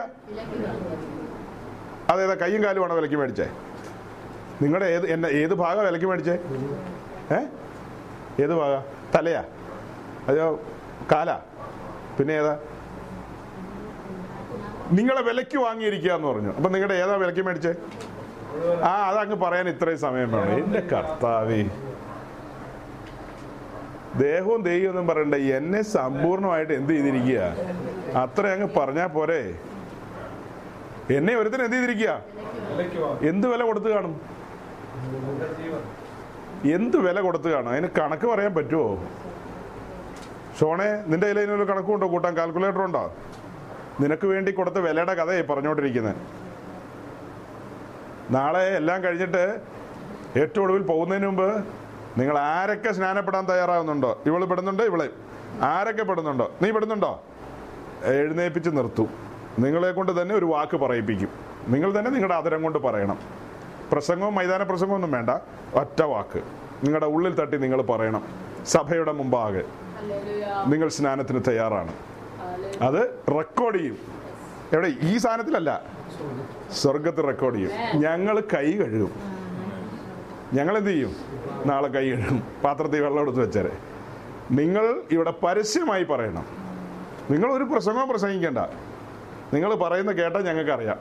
ദൈവത്തിനും അറിയാം. സാത്താനും അറിയാം. അവൻ വിട്ടുപോയി എന്നുള്ള അവനും അറിയാം. കർത്താവിനും കാര്യം മനസ്സിലായി. ഞാൻ ഈ കാര്യങ്ങൾ കേട്ടു. എന്റെ ഉള്ളിന്റെ ഉള്ളിൽ നിന്ന് ഞാൻ പറയുകയാണ്. എന്ന നിലയിൽ നിങ്ങൾക്ക് പറയാം. അതെന്താണെന്ന് ഞാൻ ഞങ്ങൾ ഒരു രൂപരേഖ നിങ്ങൾക്ക് പിന്നെ പറഞ്ഞുതരാം. നിങ്ങൾ അതിനനുസരിച്ച് എന്ത് ചെയ്തേക്കുക? ഒരു സെക്കൻഡോട്ട് പറഞ്ഞ് അവസാനിപ്പിക്കണം. ഇങ്ങനെ പരത്തി വിടരുത്. ഈ പെന്തിക്കോസുകാരുടെ സാക്ഷ്യത്തിനൊക്കെ പറയുന്ന പോലെ ഇങ്ങനെ അവിടെ ആഫ്രിക്ക തുടങ്ങിയിട്ട് അന്റാർട്ടിക്ക പോകരുത്. ഒറ്റ സെക്കൻഡ് കൊണ്ട്. നിങ്ങൾ പാപികളാണെന്ന് ബോധ്യം വന്നിട്ടുണ്ടെങ്കിൽ മാത്രമേ നിങ്ങളെ ഞങ്ങൾ സ്നാനപ്പെടുത്തുള്ളൂ. എല്ലാവർക്കും വേണ്ടി ഒരുവൻ എന്ത് ചെയ്തിരിക്കുക? മരിച്ചിരിക്കുക. ആ എല്ലാവരിലും ഞാനുണ്ട്.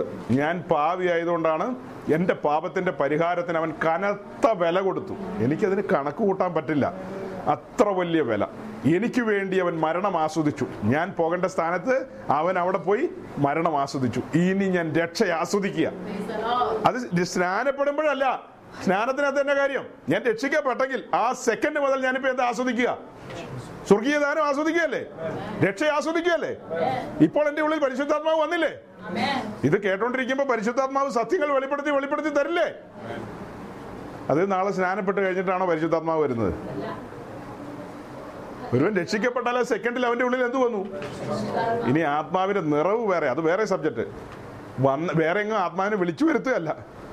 അകത്ത് വന്ന ആത്മാവിന്റെ നിറവിൽ ഒരു ജീവിതമുണ്ട് ആത്മസ്നാനമൊക്കെ അത് വേറെ ടോപ്പിക് അത് പിന്നെ ചിന്തിക്കാം. അപ്പോ ഇതാണ് നമ്മുടെ ലാസ്റ്റ് വാക്യം. ഈ വാക്യത്തിൽ എങ്ങനെ കൊണ്ടേ ഒരു വാക്യം കൂടെ വായിക്കാം. ഗലാത്തിൽ ഗലാത്തി ലേഖനം രണ്ടിന്റെ ഇരുപത്. അതും കൂടെ വായിച്ചിട്ട് ഈ വാക്യത്തോട് ചേർത്തുള്ള വാക്യം. ഗലേഷ്യൻസ് ടു ട്വന്റി ഗലാത്തി ലേഖനം രണ്ടിന്റെ ഇരുപത്. കൂടെ. ഒരു നിമിഷം എല്ലാവരും എടുക്കട്ടെ. അപ്പൊ നമ്മളുടെ അവസാന വാക്യം എന്ന് നമ്മൾ പറഞ്ഞത് രണ്ട് ഗുരുതർ അഞ്ച് പതിനാല് പതിനഞ്ചാണ്. അതിനോട് ചേർന്നുള്ള വാക്യമാണ് ഒരേ ആശയമാണ്. ഗലാത്തിർ രണ്ട് ഇരുപത്. കിട്ടിയോ? ഏ? ഷോൺ കിട്ടിയോ? സീരിയസാ? തീരുമാനം എടുക്കേണ്ടതാ. ആ വായിച്ചോ. അതായത് നിങ്ങൾ നാളെ സ്നാനത്തിന് ആരാ തയ്യാറാകുന്നെന്ന് വെച്ചാൽ സ്നാനത്തിൽ സംഭവിക്കുന്നതിന് വേറൊരു വാക്ക് കൂടെ ഉപയോഗിക്കും. ആ വാക്ക ഇത്. നിങ്ങൾ ക്രിസ്തുവിന്റെ ക്രൂശിനോട് കൂടെ നിങ്ങളെ തന്നെ എന്ത് ചെയ്യുക ചേർത്ത് ക്രൂശിക്കാൻ പോവുക അപ്പോ ക്രിസ്തുവിന്റെ ക്രൂശിന് ഒരു കുഴപ്പമുണ്ട്. ആ ക്രൂശിന്റെ മുമ്പിൽ സകലരും അവനെ സബാഷ് സബാഷ്. ഓ ഇത്ര മഹാനുഭാവനെ ഞങ്ങൾ കണ്ടിട്ടില്ല. ഇത് സാക്ഷാൽ ദൈവപുത്രൻ അങ്ങനെയാണ് എല്ലാവരും പറഞ്ഞിട്ട് പോയെ. എന്തെന്നാ പറഞ്ഞിട്ട് പോയെ? സകലരും നിന്ദിച്ചു. ആ ക്രൂശിനോട് ചേർത്ത് ക്രൂശിച്ചാൽ ഈ ലോകം നിങ്ങൾ എന്ത് ചെയ്യും? ആലോചിക്കാനുള്ള സമയമാണ് ഇന്ന് രാത്രി. അപ്പോ ഞാൻ ക്രിസ്തുവിനോട് കൂടെ ക്രൂശിക്കപ്പെട്ടിരിക്കുന്നു. ഇനി ഈ കാര്യപരിപാടി കഴിഞ്ഞ ഇനി ജീവിക്കുന്നത്? ഞാൻ എനിക്കായിട്ട് എന്ത് ചെയ്യുന്നില്ല അപ്പോ? ഇനി ജീവിക്കുന്ന ശ്രദ്ധിക്കുന്നുണ്ടോ? ഇനി ജീവിക്കുന്നത്? ഇത് ഓർത്തഡോക്സിൽ ഏതെങ്കിലും അച്ഛന്മാർ പണ്ട് പറഞ്ഞു തന്നിട്ടുണ്ടോ? അച്ഛന്മാർ വായിച്ചിട്ട് വേണ്ടല്ലേ? ഇത് ധന്യനായ പൗലോസ് ലീഗ് എഴുതി വെച്ചിരിക്കുകയാണ് ഗലാത്തി സഭകൾക്ക്. അവർക്ക് മാത്രമാണോ? ഈ കാലത്തിലെ സഭയായ നമ്മോട് ഈ പുതുവൽ പത്തനാപുരം ദേശത്തുള്ള വിശുദ്ധന്മാരോടും കൂടെ പറയുകയാണ് എന്തെന്ന്? ഇനി ജീവിക്കുന്നത്? ഞാനല്ല. ആ. എന്നിൽ ജീവിക്കുന്നു. ക്രിസ്തുവത്ര എന്നിൽ ജീവിക്കുന്നു. അതായത് ഇപ്പോൾ ഞാൻ ഈ ശരീരത്തിൽ ജീവിക്കുന്നതോ? എന്താണ്? എന്നെ സ്നേഹിച്ച്. ഫോ. എന്നെ സ്നേഹിച്ച്. സ്നേഹിച്ച് എനിക്ക് വേണ്ടി ഒന്നുകൂടെ എന്നെ സ്നേഹിച്ച് എനിക്ക് വേണ്ടി അപ്പൊ അവൻ തന്നെത്താൻ കാൽവറിയിലെ ക്രൂശിലേക്ക് ഏൽപ്പിച്ചു കൊടുത്തത് ഏത് നിലയിലാ? സ്നേഹത്തോടെയല്ലേ. തന്റെ സഭയ്ക്ക് വേണ്ടി തന്റെ തിരുസഭയ്ക്ക് വേണ്ടി മണവാട്ടി സഭയ്ക്ക് വേണ്ടി അവളെ സ്നേഹിച്ചുകൊണ്ട് അവൻ മനഃപൂർവമായി ഏൽപ്പിച്ചു കൊടുത്തു. തന്നെത്താൻ. തന്നെത്താൻ എന്ന് പറഞ്ഞാൽ ഇഷ്ടപ്രകാരം. അപ്പൊ നിങ്ങൾ സ്നാനപ്പെടുന്നത് അപ്പന്റെ അമ്മയുടെ എന്തെങ്കിലും ഇൻഫ്ലുവൻസ് ഉണ്ടോ? സ്നാനപ്പെട്ടില്ലെങ്കിൽ ബോംബെക്ക് കൊണ്ടുപോകില്ല എന്നെല്ലാം പറഞ്ഞിട്ടുണ്ടോ? കൃത്യം പറയണം. അവരെ പേടിക്കണ്ട. ഞാൻ നോക്കിക്കോളാം കാര്യങ്ങൾ. എന്തെങ്കിലും ഉണ്ടോ? അവർ ഭീഷണിപ്പെടുത്തിയിട്ടുണ്ടോ ഏതെങ്കിലും കാര്യത്തിൽ. സ്നാനപ്പെട്ടില്ലെങ്കിൽ ഞങ്ങളുടെ കൂട്ടത്തിൽ ഏ? വാ തുറന്ന് പറ നീ. ആ ഇങ്ങനെയൊന്നും പറഞ്ഞു നോക്കില്ല അതൊന്നും റെക്കോർഡിൽ വരില്ല. നിന്റെ സ്വരമാണ് ഗബ്രിയാലും മികായാലും ഇരുന്ന് എഴുതാൻ പോകുന്നത്. എന്തെങ്കിലും ഇൻഫ്ലുവൻസ് ഉണ്ടേ പറയണം. ചേട്ടൻ എന്തെങ്കിലും എന്തെങ്കിലും വല്ലോ കുഴപ്പം ഉണ്ടാക്കിയിട്ടുണ്ടോ? ഉണ്ടോ? ചേട്ടൻ തീടിയോ വല്ലോ? വല്ല ഇനി ചേട്ടന്റെ അനിയൻ പെന്തിക്കോസി വന്നില്ല എന്നോർത്ത് ആകാശമൊന്നും ഇടിഞ്ഞു വീഴില്ല. നമുക്ക് നമ്മുടെ സ്വന്തം വഴിയിൽ ജീവിക്കാം ആരും കയ്യെ പിടിക്കാൻ പറ്റില്ല ഒരു ചേട്ടനും വരില്ല. അമ്മച്ചി കുഴപ്പമില്ല ഉണ്ടോ? ഇട്ടോളം പോലെ നടന്നോ? ചോദ്യം ഇതാണ്. അവൻ പരപ്രേരണയില്ലാതെ സ്വന്തം ഹിതപ്രകാരം എങ്ങോട്ട് നടന്നു കയറി? യാഗപീഠത്തിലേക്ക് നടന്നു കയറി. നിങ്ങൾ നല്ല മനസ്സോടുകൂടി സ്വയമായുള്ള തീരുമാനത്തിൽ അല്ലാതെ വേറെ ആരും ഉന്തി മരത്തെ കയറ്റിയതിന്റെ പേരിൽ ആരും എന്ത് ചെയ്യരുത്? നിങ്ങൾ അങ്ങനെയാണെന്നല്ലേ പറഞ്ഞതിന്റെ അർത്ഥം. അങ്ങനെയൊന്നും ആരും എന്ത് ചെയ്യരുത്? എല്ലാ പെന്തിക്കോസുകാരും കേൾക്കാൻ വേണ്ടിയാ നമ്മൾ. ചുമ്മാ അങ്ങ് പറഞ്ഞിടുക. ഈ ശബ്ദം എല്ലാം ഇത് അവിടെയൊക്കെ പെന്തിക്കോസുകാർ ഒത്തിരി ഉള്ളതാ. ചുമ്മാ അങ്ങ് പോട്ടെ.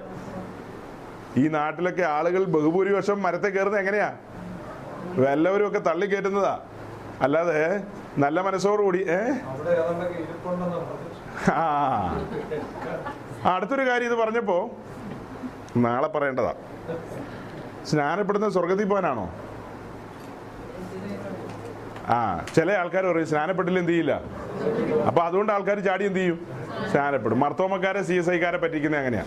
സ്നാനപ്പെട്ടില്ലേ. മർത്തോമക്കാരന് സി എസ് ഐക്കാരനാന്ന് സ്വർഗത്തിൽ വരുമോ അവൻ എന്ത് ചെയ്യണം? ഒരു വ്യത്യാസവും ഇല്ല എല്ലാവരും. എന്ന് പറഞ്ഞാൽ മർത്തോമയാണെങ്കിലും കൊള്ളാം ഓർത്തഡോക്സ് ആണെങ്കിലും കൊള്ളാം പെന്തിക്കോസ് ആണെങ്കിലും കൊള്ളാം എല്ലാവരും പാപം ചെയ്ത് ആ ഇപ്പോ നമ്മൾ കൃപയാൽ രക്ഷിക്കപ്പെട്ടവരാ. അതുകൊണ്ട് നമുക്ക് ഒഴിവുണ്ട് അതിനകത്ത്. രക്ഷിക്കപ്പെട്ടില്ലായിരുന്നെങ്കിൽ നമുക്ക് എന്തില്ല? നമുക്ക് വല്ല പ്രത്യേകതയുണ്ടോ നമ്മളെല്ലാം തീക്കാത്തേക്ക് പോയേനെ. നമ്മളിത് സമ്മതിച്ചു. സമ്മതിച്ചു. അടിയറ പറഞ്ഞവരാ. നമ്മുടെ സകല പിടി അഴിയണം. നാം ഈ പറഞ്ഞ ഏതെങ്കിലും മേഖലയിൽ നമ്മുടെ ദേഹത്തിലോ ബാക്കി നാളെ പറയാം നമുക്ക്. നമ്മുടെ ദേഹത്തിലോ ദേഹിയിലോ എവിടെയെങ്കിലും നമ്മുടെ പിടി ഉണ്ടെങ്കിൽ കുഞ്ഞേ പരിപാടിക്ക് ഇറങ്ങണ്ട. പിടി മുഴുവൻ എന്ത് ചെയ്തോണം? അഴിച്ചു വിട്ടോണം. ഒരു കാര്യത്തിൽ രോമത്തെ പോലെ നിനക്ക് പിടി വരരുത്. ഒരു മേഖലയിലും പിടി വരാൻ പാടില്ല. സമ്പൂർണമായി അഴിച്ചു വിടണം. സകല മേഖലകളിലും അവൻ പരസ്യമായി കിടക്കുക നമുക്ക് വേണ്ടി. എന്തൊരു കാഴ്ചയത് ആ കാഴ്ച കണ്ടിട്ട് നാം മനസ്സോടെ ഇറങ്ങി വരണം. സന്തോഷത്തോടെ ഇറങ്ങി വരണം. അവൻ നമ്മെ സ്നേഹിച്ചാ കയറിയത്. അങ്ങനെയാണെങ്കിൽ നാളെ നടക്കാൻ പോകുന്ന സ്നാനം അതൊരു ഫ്യൂണറൽ സർവീസാന്ന് ഞാൻ പറഞ്ഞു അതൊരു അടക്ക സർവീസാന്ന് പറഞ്ഞു അല്ലേ? അത് ഒരാംഗിളിൽ നിന്ന്. ഒരു ആംഗിളിൽ നിന്ന് പറഞ്ഞാൽ ആദാമിന്റെ മകനെ നാളെ അവിടെ എന്ത് ചെയ്യുക? ആദാമിന്റെ മകൻ ഷൈജുവിനെ നാളെ അവിടെ അടക്കുകയാണ്. ആ സ്നാനക്കുളത്തിൽ നിന്ന് ഉയർത്തെഴുന്നേറ്റ് വരുന്ന യേശുക്രിസ്തുവിന്റെ മകനാണ്. ഏ? ഒരു പുതിയ സൃഷ്ടി എന്ന നിലയിൽ നാളെ എഴുന്നേറ്റ് വരും. ജീവന്റെ പുതുക്കത്തിൽ നടക്കാൻ. കഴിഞ്ഞ നാളുകളിൽ സ്വന്തം വഴിയിൽ നടന്നു. അല്ലേ? നാളെ അവിടെ നിന്ന് എഴുന്നേറ്റ് വന്നാൽ പിന്നെ ഏതാ വഴി? ക്രിസ്തുവിന്റെ അഥവാ ജീവന്റെ അതായത് അനുദിനം പുതുക്കപ്പെടുന്ന വഴി. ആ വഴിയിലാണ് ഇനി നടക്കാൻ പോകുന്നത്. അങ്ങനെയല്ലേ? അപ്പോ ഈ കാര്യത്തിന് അതീവ ഗൗരവമുണ്ട്. അപ്പൊ അടുത്ത പടി എന്ന് പറയുന്നത് ഇപ്പോ നിങ്ങളുടെ കണ്ണിൻ മുമ്പിൽ പരിശുദ്ധാത്മാവ് ഒരു യാഗപീഠമാണ് കാണിച്ചു തന്നുകൊണ്ടിരിക്കുന്നത് കാൽവറിയിലെ ക്രൂശ് എന്ന മരക്കുരിശ് കത്തോലിക്കർക്കും ഓർത്തഡോക്സുകാർക്കും റോമാക്കാർക്കും മാത്രമാണ് മരക്കുരിശ്. നമ്മെ സംബന്ധിച്ച് അത് എന്തല്ല? അത് മരക്കുരിശാണോ? അതെന്താ അത്? പിതാവ് ഒരുക്കിയ ഒരു യാഗപീഠം. യാഗപീഠം അതിവിശുദ്ധമായിരിക്കണം. നമുക്ക് വേണ്ടി പിതാവ് ഒരുക്കിയ ഒരു യാഗപീഠം അത്. ഞാൻ പറഞ്ഞു മനസ്സിലായോ? അതാ ശരിക്കും മരക്കുരിശാ. മരക്കുരിശ് തന്നെയാ. തെറ്റിദ്ധരിക്കരുത്. പക്ഷെ നമുക്ക് എന്തല്ലത് അത് നമ്മുടെ കർത്താവിനെ അപമാനിക്കാൻ വേണ്ടിയാണ് മരക്കുരിശ കയറ്റിയത്. ആ അപമാനം നമുക്ക് ലാഭമാണ്. അവൻ അപമാനിക്കപ്പെട്ടത് നമുക്ക് ലാഭമാണ്. അതുകൊണ്ട് ആ കുരിശിനെ നമ്മൾ എന്താ വിളിക്കുന്നത് അതൊരു പഴയ നിയമ ഭാഷയായിട്ട് ക്ലബ് ചെയ്ത് പറയുന്നതാണ്. അങ്ങനെ പറഞ്ഞാലേ ഇത് ശരിയാകുള്ളൂ. നിങ്ങൾ പുറപ്പാട് ദിവസവും യാഗങ്ങളൊക്കെ പഠിച്ചു വരുമ്പോൾ നിങ്ങൾക്ക് അത് മനസ്സിലാകും. അപ്പോ യേശു ക്രിസ്തു ആ യാഗപീഠത്തിൽ പിതാവിന്റെ ഏകജാതനായ പുത്രനായ യാഗപീഠത്തിൽ കിടക്കുന്നത്. ആ പുത്രന്റെ പിതാവ് യാഗപീഠത്തിലേക്ക് നടത്തിയെങ്കിൽ നാം ദൈവകുടുംബത്തിലെ അംഗങ്ങളായി തീർന്ന യേശുക്രിസ്തുവിന്റെ സഹോദരന്മാരെന്ന നിലയിൽ ദൈവകുടുംബത്തിലേക്ക് വന്നിരിക്കുക. പരിശുദ്ധാത്മാവ് നമ്മോട് ചോദിക്കുക നിനക്കും ഇവനോട് കൂടെ ക്രൂശിക്കപ്പെടുവാൻ മനസ്സുണ്ടോ? അങ്ങനെയല്ലേ വായിക്കുന്നേ? ഞാൻ ക്രിസ്തുവിനോട് കൂടെ എന്ത് ചെയ്തിരിക്കുക? ക്രൂശിക്കപ്പെട്ടിരിക്കുക. നാമും നമ്മെ യാഗപീഠത്തിലേക്ക് സന്തോഷത്തോടെ മനസ്സോടെ എന്ത് ചെയ്യുക ഏൽപ്പിച്ചു കൊടുക്കുക. അപ്പൊ നാളെ ഈ സ്നാനം എന്ന് പറയുന്നത് ഒരു ഒരു പറഞ്ഞു വന്നാൽ എന്താ? ഒരു യാഗവും കൂടെയാ. അതിനുള്ള വാക്യം റോമാലേഖനം പന്ത്രണ്ടിന്റെ ഒന്നും രണ്ടിലും ഉണ്ട്. വായിക്കണ്ട. അവിടെ എന്താ ഉള്ളത്? നിങ്ങളുടെ ശരീരങ്ങളെ എന്ത് ചെയ്യണം? ശരീരം മാത്രമാണോ? റോമാലേഖനം പന്ത്രണ്ടാം അധ്യായത്തിൽ നമ്മുടെ ദേഹം ദേഹി ആത്മാവ് മൂന്ന് കാര്യമുണ്ട്. അത് നാളെ പറയാം. അപ്പൊ നമ്മളെ സമ്പൂർണമായും എന്ത് ചെയ്യണം ഇനി? യാഗപീഠത്തിലേക്ക് ഏൽപ്പിച്ചു കൊടുക്കണം. യാഗമായി. അപ്പൊ യാഗത്തിന്റെ കാര്യം പറയുമ്പോൾ യാഗ നിയമങ്ങൾ പറയും.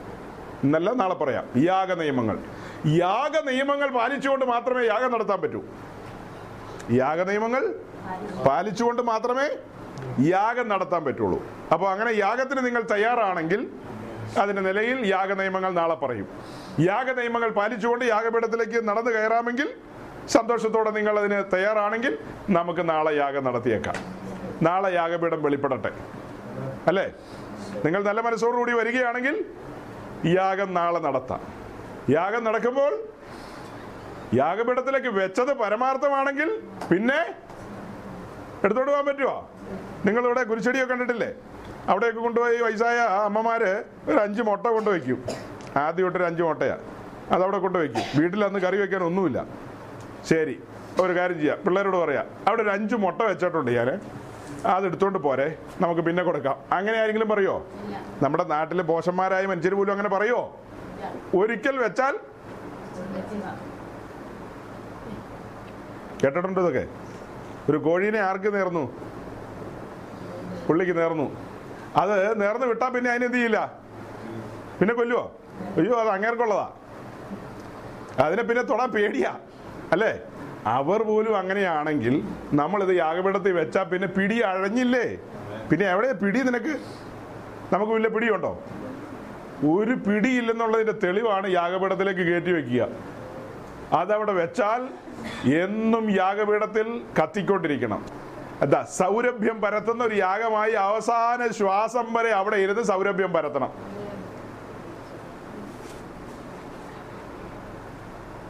പോയിട്ട് ആലോചിക്ക്? ഏതായാലും ബോംബെ നിന്ന് വന്നു. സാരമില്ല. ഇങ്ങനെ തന്നെ തിരിച്ച് ബോംബെക്ക് പോയാലും കുഴപ്പമില്ല. ആദ്യം യാഗപീഠത്തിൽ കയറി യാഗപീഠത്തോടു കൂടി പോണോ? യാഗപീഠത്തിൽ കയറിയത് പരമാർത്ഥമാണെങ്കിൽ ഈ യാഗപീഠം നീ അവസാനം വരെ ചുമക്കേണ്ടി വരും. ഈ കയറുന്ന യാഗപീഠം എന്ത് ചെയ്യണം? ചുമലിൽ ചുമക്കണം. എന്ന് പറഞ്ഞാൽ ഞാൻ ആ യാഗപീഠവുമായി ബന്ധിക്കപ്പെട്ട് കിടക്കുക യാഗപീഠവുമായി ബന്ധിക്കപ്പെട്ടു എന്ന് പറഞ്ഞ അർത്ഥം എന്നാ? യാഗപീഠത്തിൽ എപ്പോഴും തീ കത്തും. ഇപ്പൊ നമുക്ക് മോഹങ്ങൾ താല്പര്യങ്ങൾ ആഗ്രഹങ്ങൾ ഒക്കെ ഉണ്ട് ദൈവഹിതപ്രകാരം അല്ലെങ്കിൽ അതെല്ലാം കത്തിച്ചാമ്പലായി പോവില്ലേ? വേറിട്ടൊരു ജീവിതത്തിന്റെ ഉടമകളായി മാറാൻ പോവുക ഒരു സാധാരണ ജീവിതമല്ല ഒരു അസാധാരണ ജീവിതം. ഇനി നിങ്ങൾ ആരുടെ കൂടെ എപ്പോഴും നടക്കുന്നത് ആ ക്രൂശിക്കപ്പെട്ട ക്രിസ്തുവിന്റെ കൂടെയാണ് നടക്കുന്നത് അവന്റെ ഭാവം ഉണ്ടാകണം എപ്പോഴും. ആ ഭാവം നമ്മിൽ വരുത്തുന്ന ആരാ? നമ്മിൽ വസിക്കുന്ന പരിശുദ്ധാത്മാവ് വരുത്തിക്കോളും. വരുത്താൻ നോക്കണ്ട. അങ്ങനെ അങ്ങ് പോയാൽ ആര് വരുത്തും? അതുകൊണ്ട് നമ്മൾ അവസാനം വായിച്ചു. എല്ലാവർക്കും വേണ്ടി ഒരുവൻ മരിച്ചിരിക്കെ. എല്ലാവരും മരിച്ചെന്ന് ഇനി ജീവിക്കുന്നവർ തങ്ങൾക്കായിട്ടല്ല തങ്ങൾക്ക് വേണ്ടി അവൻ മരിച്ചു കേട്ടോ. നിങ്ങൾ ആ വാക്കി ഓർത്തു പറയണം അവൻ മരിച്ചു. ഏയ് ഒരു വാക്കിയോടെ അതിന്റെ ഇടയിൽ എന്റെ ഓർമ്മയിലേക്ക് ഒരു എബ്രായ ലേഖനം പതിമൂന്നാമത്തെ അധ്യായത്തിന്റെ ഏറ്റവും ഒടുവിൽ പാസ്റ്റേ ആ വായിച്ചേ. നിത്യ നിയമത്തിന്റെ രക്തത്താൽ ആടുകളുടെ വലിയ ഇടയനായ നമ്മുടെ കർത്താവായ യേശുവിനെ. മരിച്ചവരുടെ ഇടയിൽ നിന്ന് മടക്കി വരുത്തിയ കണ്ടോ ഒരു വലിയ വാക്യുവാ. നമ്മുടെ കർത്താവ് യേശു ക്രിസ്തുവിനെ എവിടെന്നാ മടക്കി വരുത്തിയത്? എവിടെന്ന് മടക്കി വരുത്തി? മരിച്ചവരുടെ ഇടയിൽ. അവൻ പോയി. മരിച്ചവരുടെ ഇട എവിടെയാ? മരിച്ചവരുടെ സ്ഥലം എവിടെയാ? ഈ പറഞ്ഞ സ്ഥലത്ത്. അബ്രഹാമിന്റെ മടി എന്ന് പറഞ്ഞാൽ അവിടെ അവൻ പിന്നെ പോയിട്ടുണ്ട്. അത് മരിച്ചവരുടെ സ്ഥലമാണോ? ജീവനോടിരിക്കുന്നവരുടെ സ്ഥലമാണ് സ്ഥലമാ അത്. അവൻ പിന്നത്തേതിൽ ആരുടെ കൂടെ ആയിരുന്നു വായിക്കുന്നില്ല. അവൻ സമ്പന്നന്മാരോട് കൂടെ ആയിരുന്നെന്ന് അത് പിന്നത്തേതിൽ. ആദ്യപടി എവിടെയാ പോയത്? മരിച്ചവരുടെ ഇടയിൽ പോയി. അവിടെ നിന്ന് പിതാവ് അവനെ എന്ത് ചെയ്തു? മടക്കി വരും മടക്കി വരുത്തി. അതിന് വേറൊരു വാക്യോടെ ഉണ്ട്. അപ്പൊ നമ്മുടെ പ്രസംഗവും പരിപാടിയൊക്കെ രണ്ട് കുരന്തർ അഞ്ച് പതിനാലിൽ അവസാനിച്ചു. ഈ ഭാഗം ഞാൻ എക്സ്ട്രാ പറയുന്നതാ. പ്രസംഗം അവിടെ അവസാനിച്ചു. ഇത് ഇങ്ങനെ എന്റെ ഓർമ്മയിൽ വന്നപ്പോൾ നാളെ മറന്നുപോയാലോ എന്ന് ഓർത്താ. ആ വാക്യം അപ്പസ്ല പ്രവൃത്തി രണ്ടിന്റെ ഇരുപത്തിനാല്. നമ്മുടെ പ്രസംഗം അവിടെ അവസാനിച്ചു. എല്ലാവർക്കും വേണ്ടി ഒരുവൻ മരിച്ചിരിക്കെ. ഇനി എല്ലാവരും തങ്ങൾക്കായിട്ടല്ല തങ്ങൾക്ക് വേണ്ടി മരിച്ചുയർത്ത. ക്രിസ്തുവിന് വേണ്ടി ജീവിക്കണം എന്ന് പറഞ്ഞ് നമ്മൾ നിർത്തി. ഇത് എക്സ്ട്രാ പറഞ്ഞതാണ്. അപ്പൊ സ്ലോ പ്രവൃത്തി രണ്ട് ഇരുപത്തിനാല്. Acts two twenty four. മരണപാശങ്ങളെ അഴിച്ചിട്ട് അവനെ ഉയർത്തെഴുന്നേൽപ്പിച്ചു. ദൈവം മരണപാശങ്ങളെ അഴിച്ചു. മരണപാശങ്ങൾ അവനെ പിടിച്ചു. അതെവിടെ വായിച്ചത്? സങ്കീർത്തനത്തിൽ. വായിച്ചല്ലോ? ഉറപ്പല്ലേ? ആ പിടിച്ച പാശങ്ങളെ അവൻ എന്ത് ചെയ്തു? പിതാവ് അഴിച്ചു. പുത്രന്റെ പ്രാർത്ഥനയ്ക്ക് മുമ്പിൽ പിതാവ് അത് അഴിച്ചു. എന്നിട്ട് അവനെ ഉയർത്തെഴുന്നേൽപ്പിച്ചു. അവനെ ഉയർത്തെഴുന്നേൽപ്പിച്ചു. മരണം അവനെ പിടിച്ചു വയ്ക്കുന്നത് അസാധ്യമായി. മരണം അവനെ പിടിച്ചു വെക്കുന്നത് അസാധ്യമായിരുന്നു. അതുകൊണ്ടാണ് നമ്മൾ വെളിപ്പാട് പുസ്തകത്തിൽ വായിച്ചത് ഞാൻ മരിച്ചവനായിരുന്നു. ഞാൻ മരിച്ചവനായിരുന്നു. എന്നാൽ ഞാൻ എന്നേക്കും ജീവിക്കുന്നു. അങ്ങനെയല്ലേ വായിച്ചത്? ഞാൻ മരിച്ചവനായിരുന്നു. ഞാൻ മരിച്ചവരുടെ ഇടയിൽ പോയവനായിരുന്നു. പിതാവ് എന്നെ അവിടെ നിന്ന് ഉദ്ധരിച്ചു. മരണമാസങ്ങൾ എന്നെ പിടിച്ചു വെക്കാൻ അസാധ്യമായിരുന്നു. അവൻ എന്നെ വിടുവിച്ചു. പാതാളം അവനെ പിടിച്ചു വെക്കുക. അസാധ്യം. എന്ത് വലിയ കാര്യങ്ങളാ ക്രൂശീകരണത്തിലൊക്കെ നടന്നത്? ഹല്ലേലൂയ. ഇതിന്റെ എല്ലാം ആഴങ്ങൾ നമ്മൾ സമയമെടുത്ത് പഠിക്കണം. ആമേൻ. സമയമെടുത്ത് ധ്യാനിക്കണം. അങ്ങനെ പഠിക്കുകയും ധ്യാനിക്കുകയും ഒക്കെ ചെയ്യുമ്പോഴാണ് നമ്മുടെ ഹൃദയം നുറുങ്ങുന്നത്. നമ്മുടെ കണ്ണ് നിറയാതെ ഇത് ധ്യാനിക്കാൻ പറ്റില്ല. ഇത് കണ്ണ് നിറയാതെ ധ്യാനിക്കുന്നവനൊന്നും മനുഷ്യനല്ല. അവൻ കരിങ്കല്ലായിരിക്കും. ഓത്ര ഭയങ്കര കാര്യങ്ങളാണ്. പിതാവ് തന്റെ പുത്രനോട് ചെയ്തത് ആരെയോർത്ത് പാപികളും ദോഷികളുമായിരുന്ന നമ്മയോർത്ത് എത്ര വലിയ വിടുതലാണ് നമ്മുടെ ജീവിതത്തിൽ സംഭവിച്ചത്. ഒരുവന്റെ ജീവിതത്തിൽ വിടുതൽ എന്ന് പറയുന്നത് ഒരിക്കൽ മാത്രമാണ്. എന്തിൽ നിന്നുള്ള വിടുതൽ? പാപം നമ്മിൽ വാണുകൊണ്ടിരിക്കുകയാണ്. ആ വാണുകൊണ്ടിരുന്ന പാപത്തിൽ നിന്ന് ഒരിക്കലായി നാം വിടുതൽ പ്രാപിച്ചു. ഒരിക്കലായി പ്രകാശനം അതെ അത് രണ്ടു പ്രാവശ്യമാണോ? ഒരിക്കലായി പാപം പുറത്തുപോയി. ആ സ്ഥാനത്തേക്ക് ആര് വന്നു? പരിശുദ്ധാത്മാവ് വചനമാകുന്ന വിത്ത് കൊണ്ടുവന്നു അല്ലെങ്കിൽ ജീവൻ കൊണ്ടുവന്നു. ആ അങ്ങനെ നമ്മുടെ ഉള്ളിലേക്ക് വന്ന പരിശുദ്ധാത്മാവ് ഇനി ഒരു കാലത്തും എന്ത് ചെയ്യുന്നില്ല? പോകും. അതിന്റെ നിലയിലല്ലെങ്കിൽ. ഏ? ഒറ്റയടിക്ക് ഒന്ന് പറഞ്ഞ് രണ്ടിന് ഈ ചില ഭാര്യമാരും ഭർത്താക്കന്മാരും തമ്മിൽ ഒന്ന് പറഞ്ഞ് രണ്ടിന് അവൾ പെട്ടെന്ന് പെട്ടിയെടുക്കും. ഞാൻ എന്റെ വീട്ടിൽ പോവാന്ന് പറയും. ഞാൻ എന്റെ ഇനി ഏത് വീട്ടിലേക്കാ പോണേ? അതങ്ങനെ വീട് സൗകര്യം താലോലിക്കുന്ന അപ്പനും അമ്മയും അവൾക്ക് ഉള്ളത് കൊണ്ട് അവൾ അങ്ങനെ പറയുന്നത് ഇതൊന്നും ഇല്ലെങ്കിൽ അവൾ എങ്ങോട്ട് പോകും ആ. എന്റെ ഭാര്യയ്ക്ക് അതിലും അങ്ങനെ പറയാൻ പറ്റില്ല. നാപ്പം ചത്തിട്ട് കൊല്ലങ്ങളെ അമ്മ തീരാറായിരിക്കുക. ഇനി നാത്തൂമാരാ ഉള്ളത്. ചെന്ന അവളെ പൊരിച്ചു വിടും. ഏ? അല്ല വല്ല യാക്കോക്കാർ ഓർത്തഡോക്സുകാരായിരുന്നെങ്കിൽ സമാധാനമായിട്ട് പോയിട്ട് വരാറുണ്ട് ഇത് പെന്തിക്കോസുകാരാ. അപ്പൊ അതുകൊണ്ട് ആ കളിയൊന്നും നടക്കില്ല. ഇനി എങ്ങോട്ട് പോകുന്നേ ഈ പറയുന്നേ? കാര്യങ്ങൾ മനസ്സിലായോ? ഇതുപോലെ ആഴമാണ്. നിങ്ങൾ ഇന്ന് രാത്രി പോയി ഇരുന്ന് ധ്യാനിക്കുകയും ഒക്കെ ചെയ്യുക. കുറെ റെഫറൻസ് ഒക്കെ പറഞ്ഞു കേട്ടില്ലേ? ഇതൊക്കെ വെച്ചിട്ട് ദൈവസന്നിധിയിൽ സ്വയം പ്രാർത്ഥിക്കണം. കർത്താവ് ഇങ്ങനെ ഒരു തീരുമാനത്തിലേക്ക് നീങ്ങണോ വേണ്ടയോ എന്നൊക്കെ പ്രാർത്ഥിക്കുക രണ്ടു വശവും പറഞ്ഞു. നിങ്ങളുടെ ഉള്ളിൽ അത് എങ്ങനെയാ തട്ടിയിരിക്കുന്നതെന്ന് ഞങ്ങൾക്ക് ആർക്കും അറിയില്ല. നിങ്ങൾക്ക് അറിയാവൂ നിങ്ങളോട് കാണിച്ച കരുണ എത്ര ഭയങ്കരമെന്ന് ഞങ്ങളുടെ വാക്കുകൾക്ക് പരിമിതിയുണ്ട്. ഞങ്ങൾക്ക് അറിയാൻ മേലെ അത് ശരിക്കും പറഞ്ഞു തരാൻ. ഉള്ളത് പറയാം. ഇത് അതിന്റെ നിലയിൽ നിങ്ങൾ തന്നെ പരിശുദ്ധാത്മാവിൽ കണ്ടെത്തണം. കണ്ടെത്തി ദൈവസന്നതിയിൽ കരയണം. ഈ വചനങ്ങളെ കാണാമെനിക്കെന്റെ രക്ഷിതാവേ.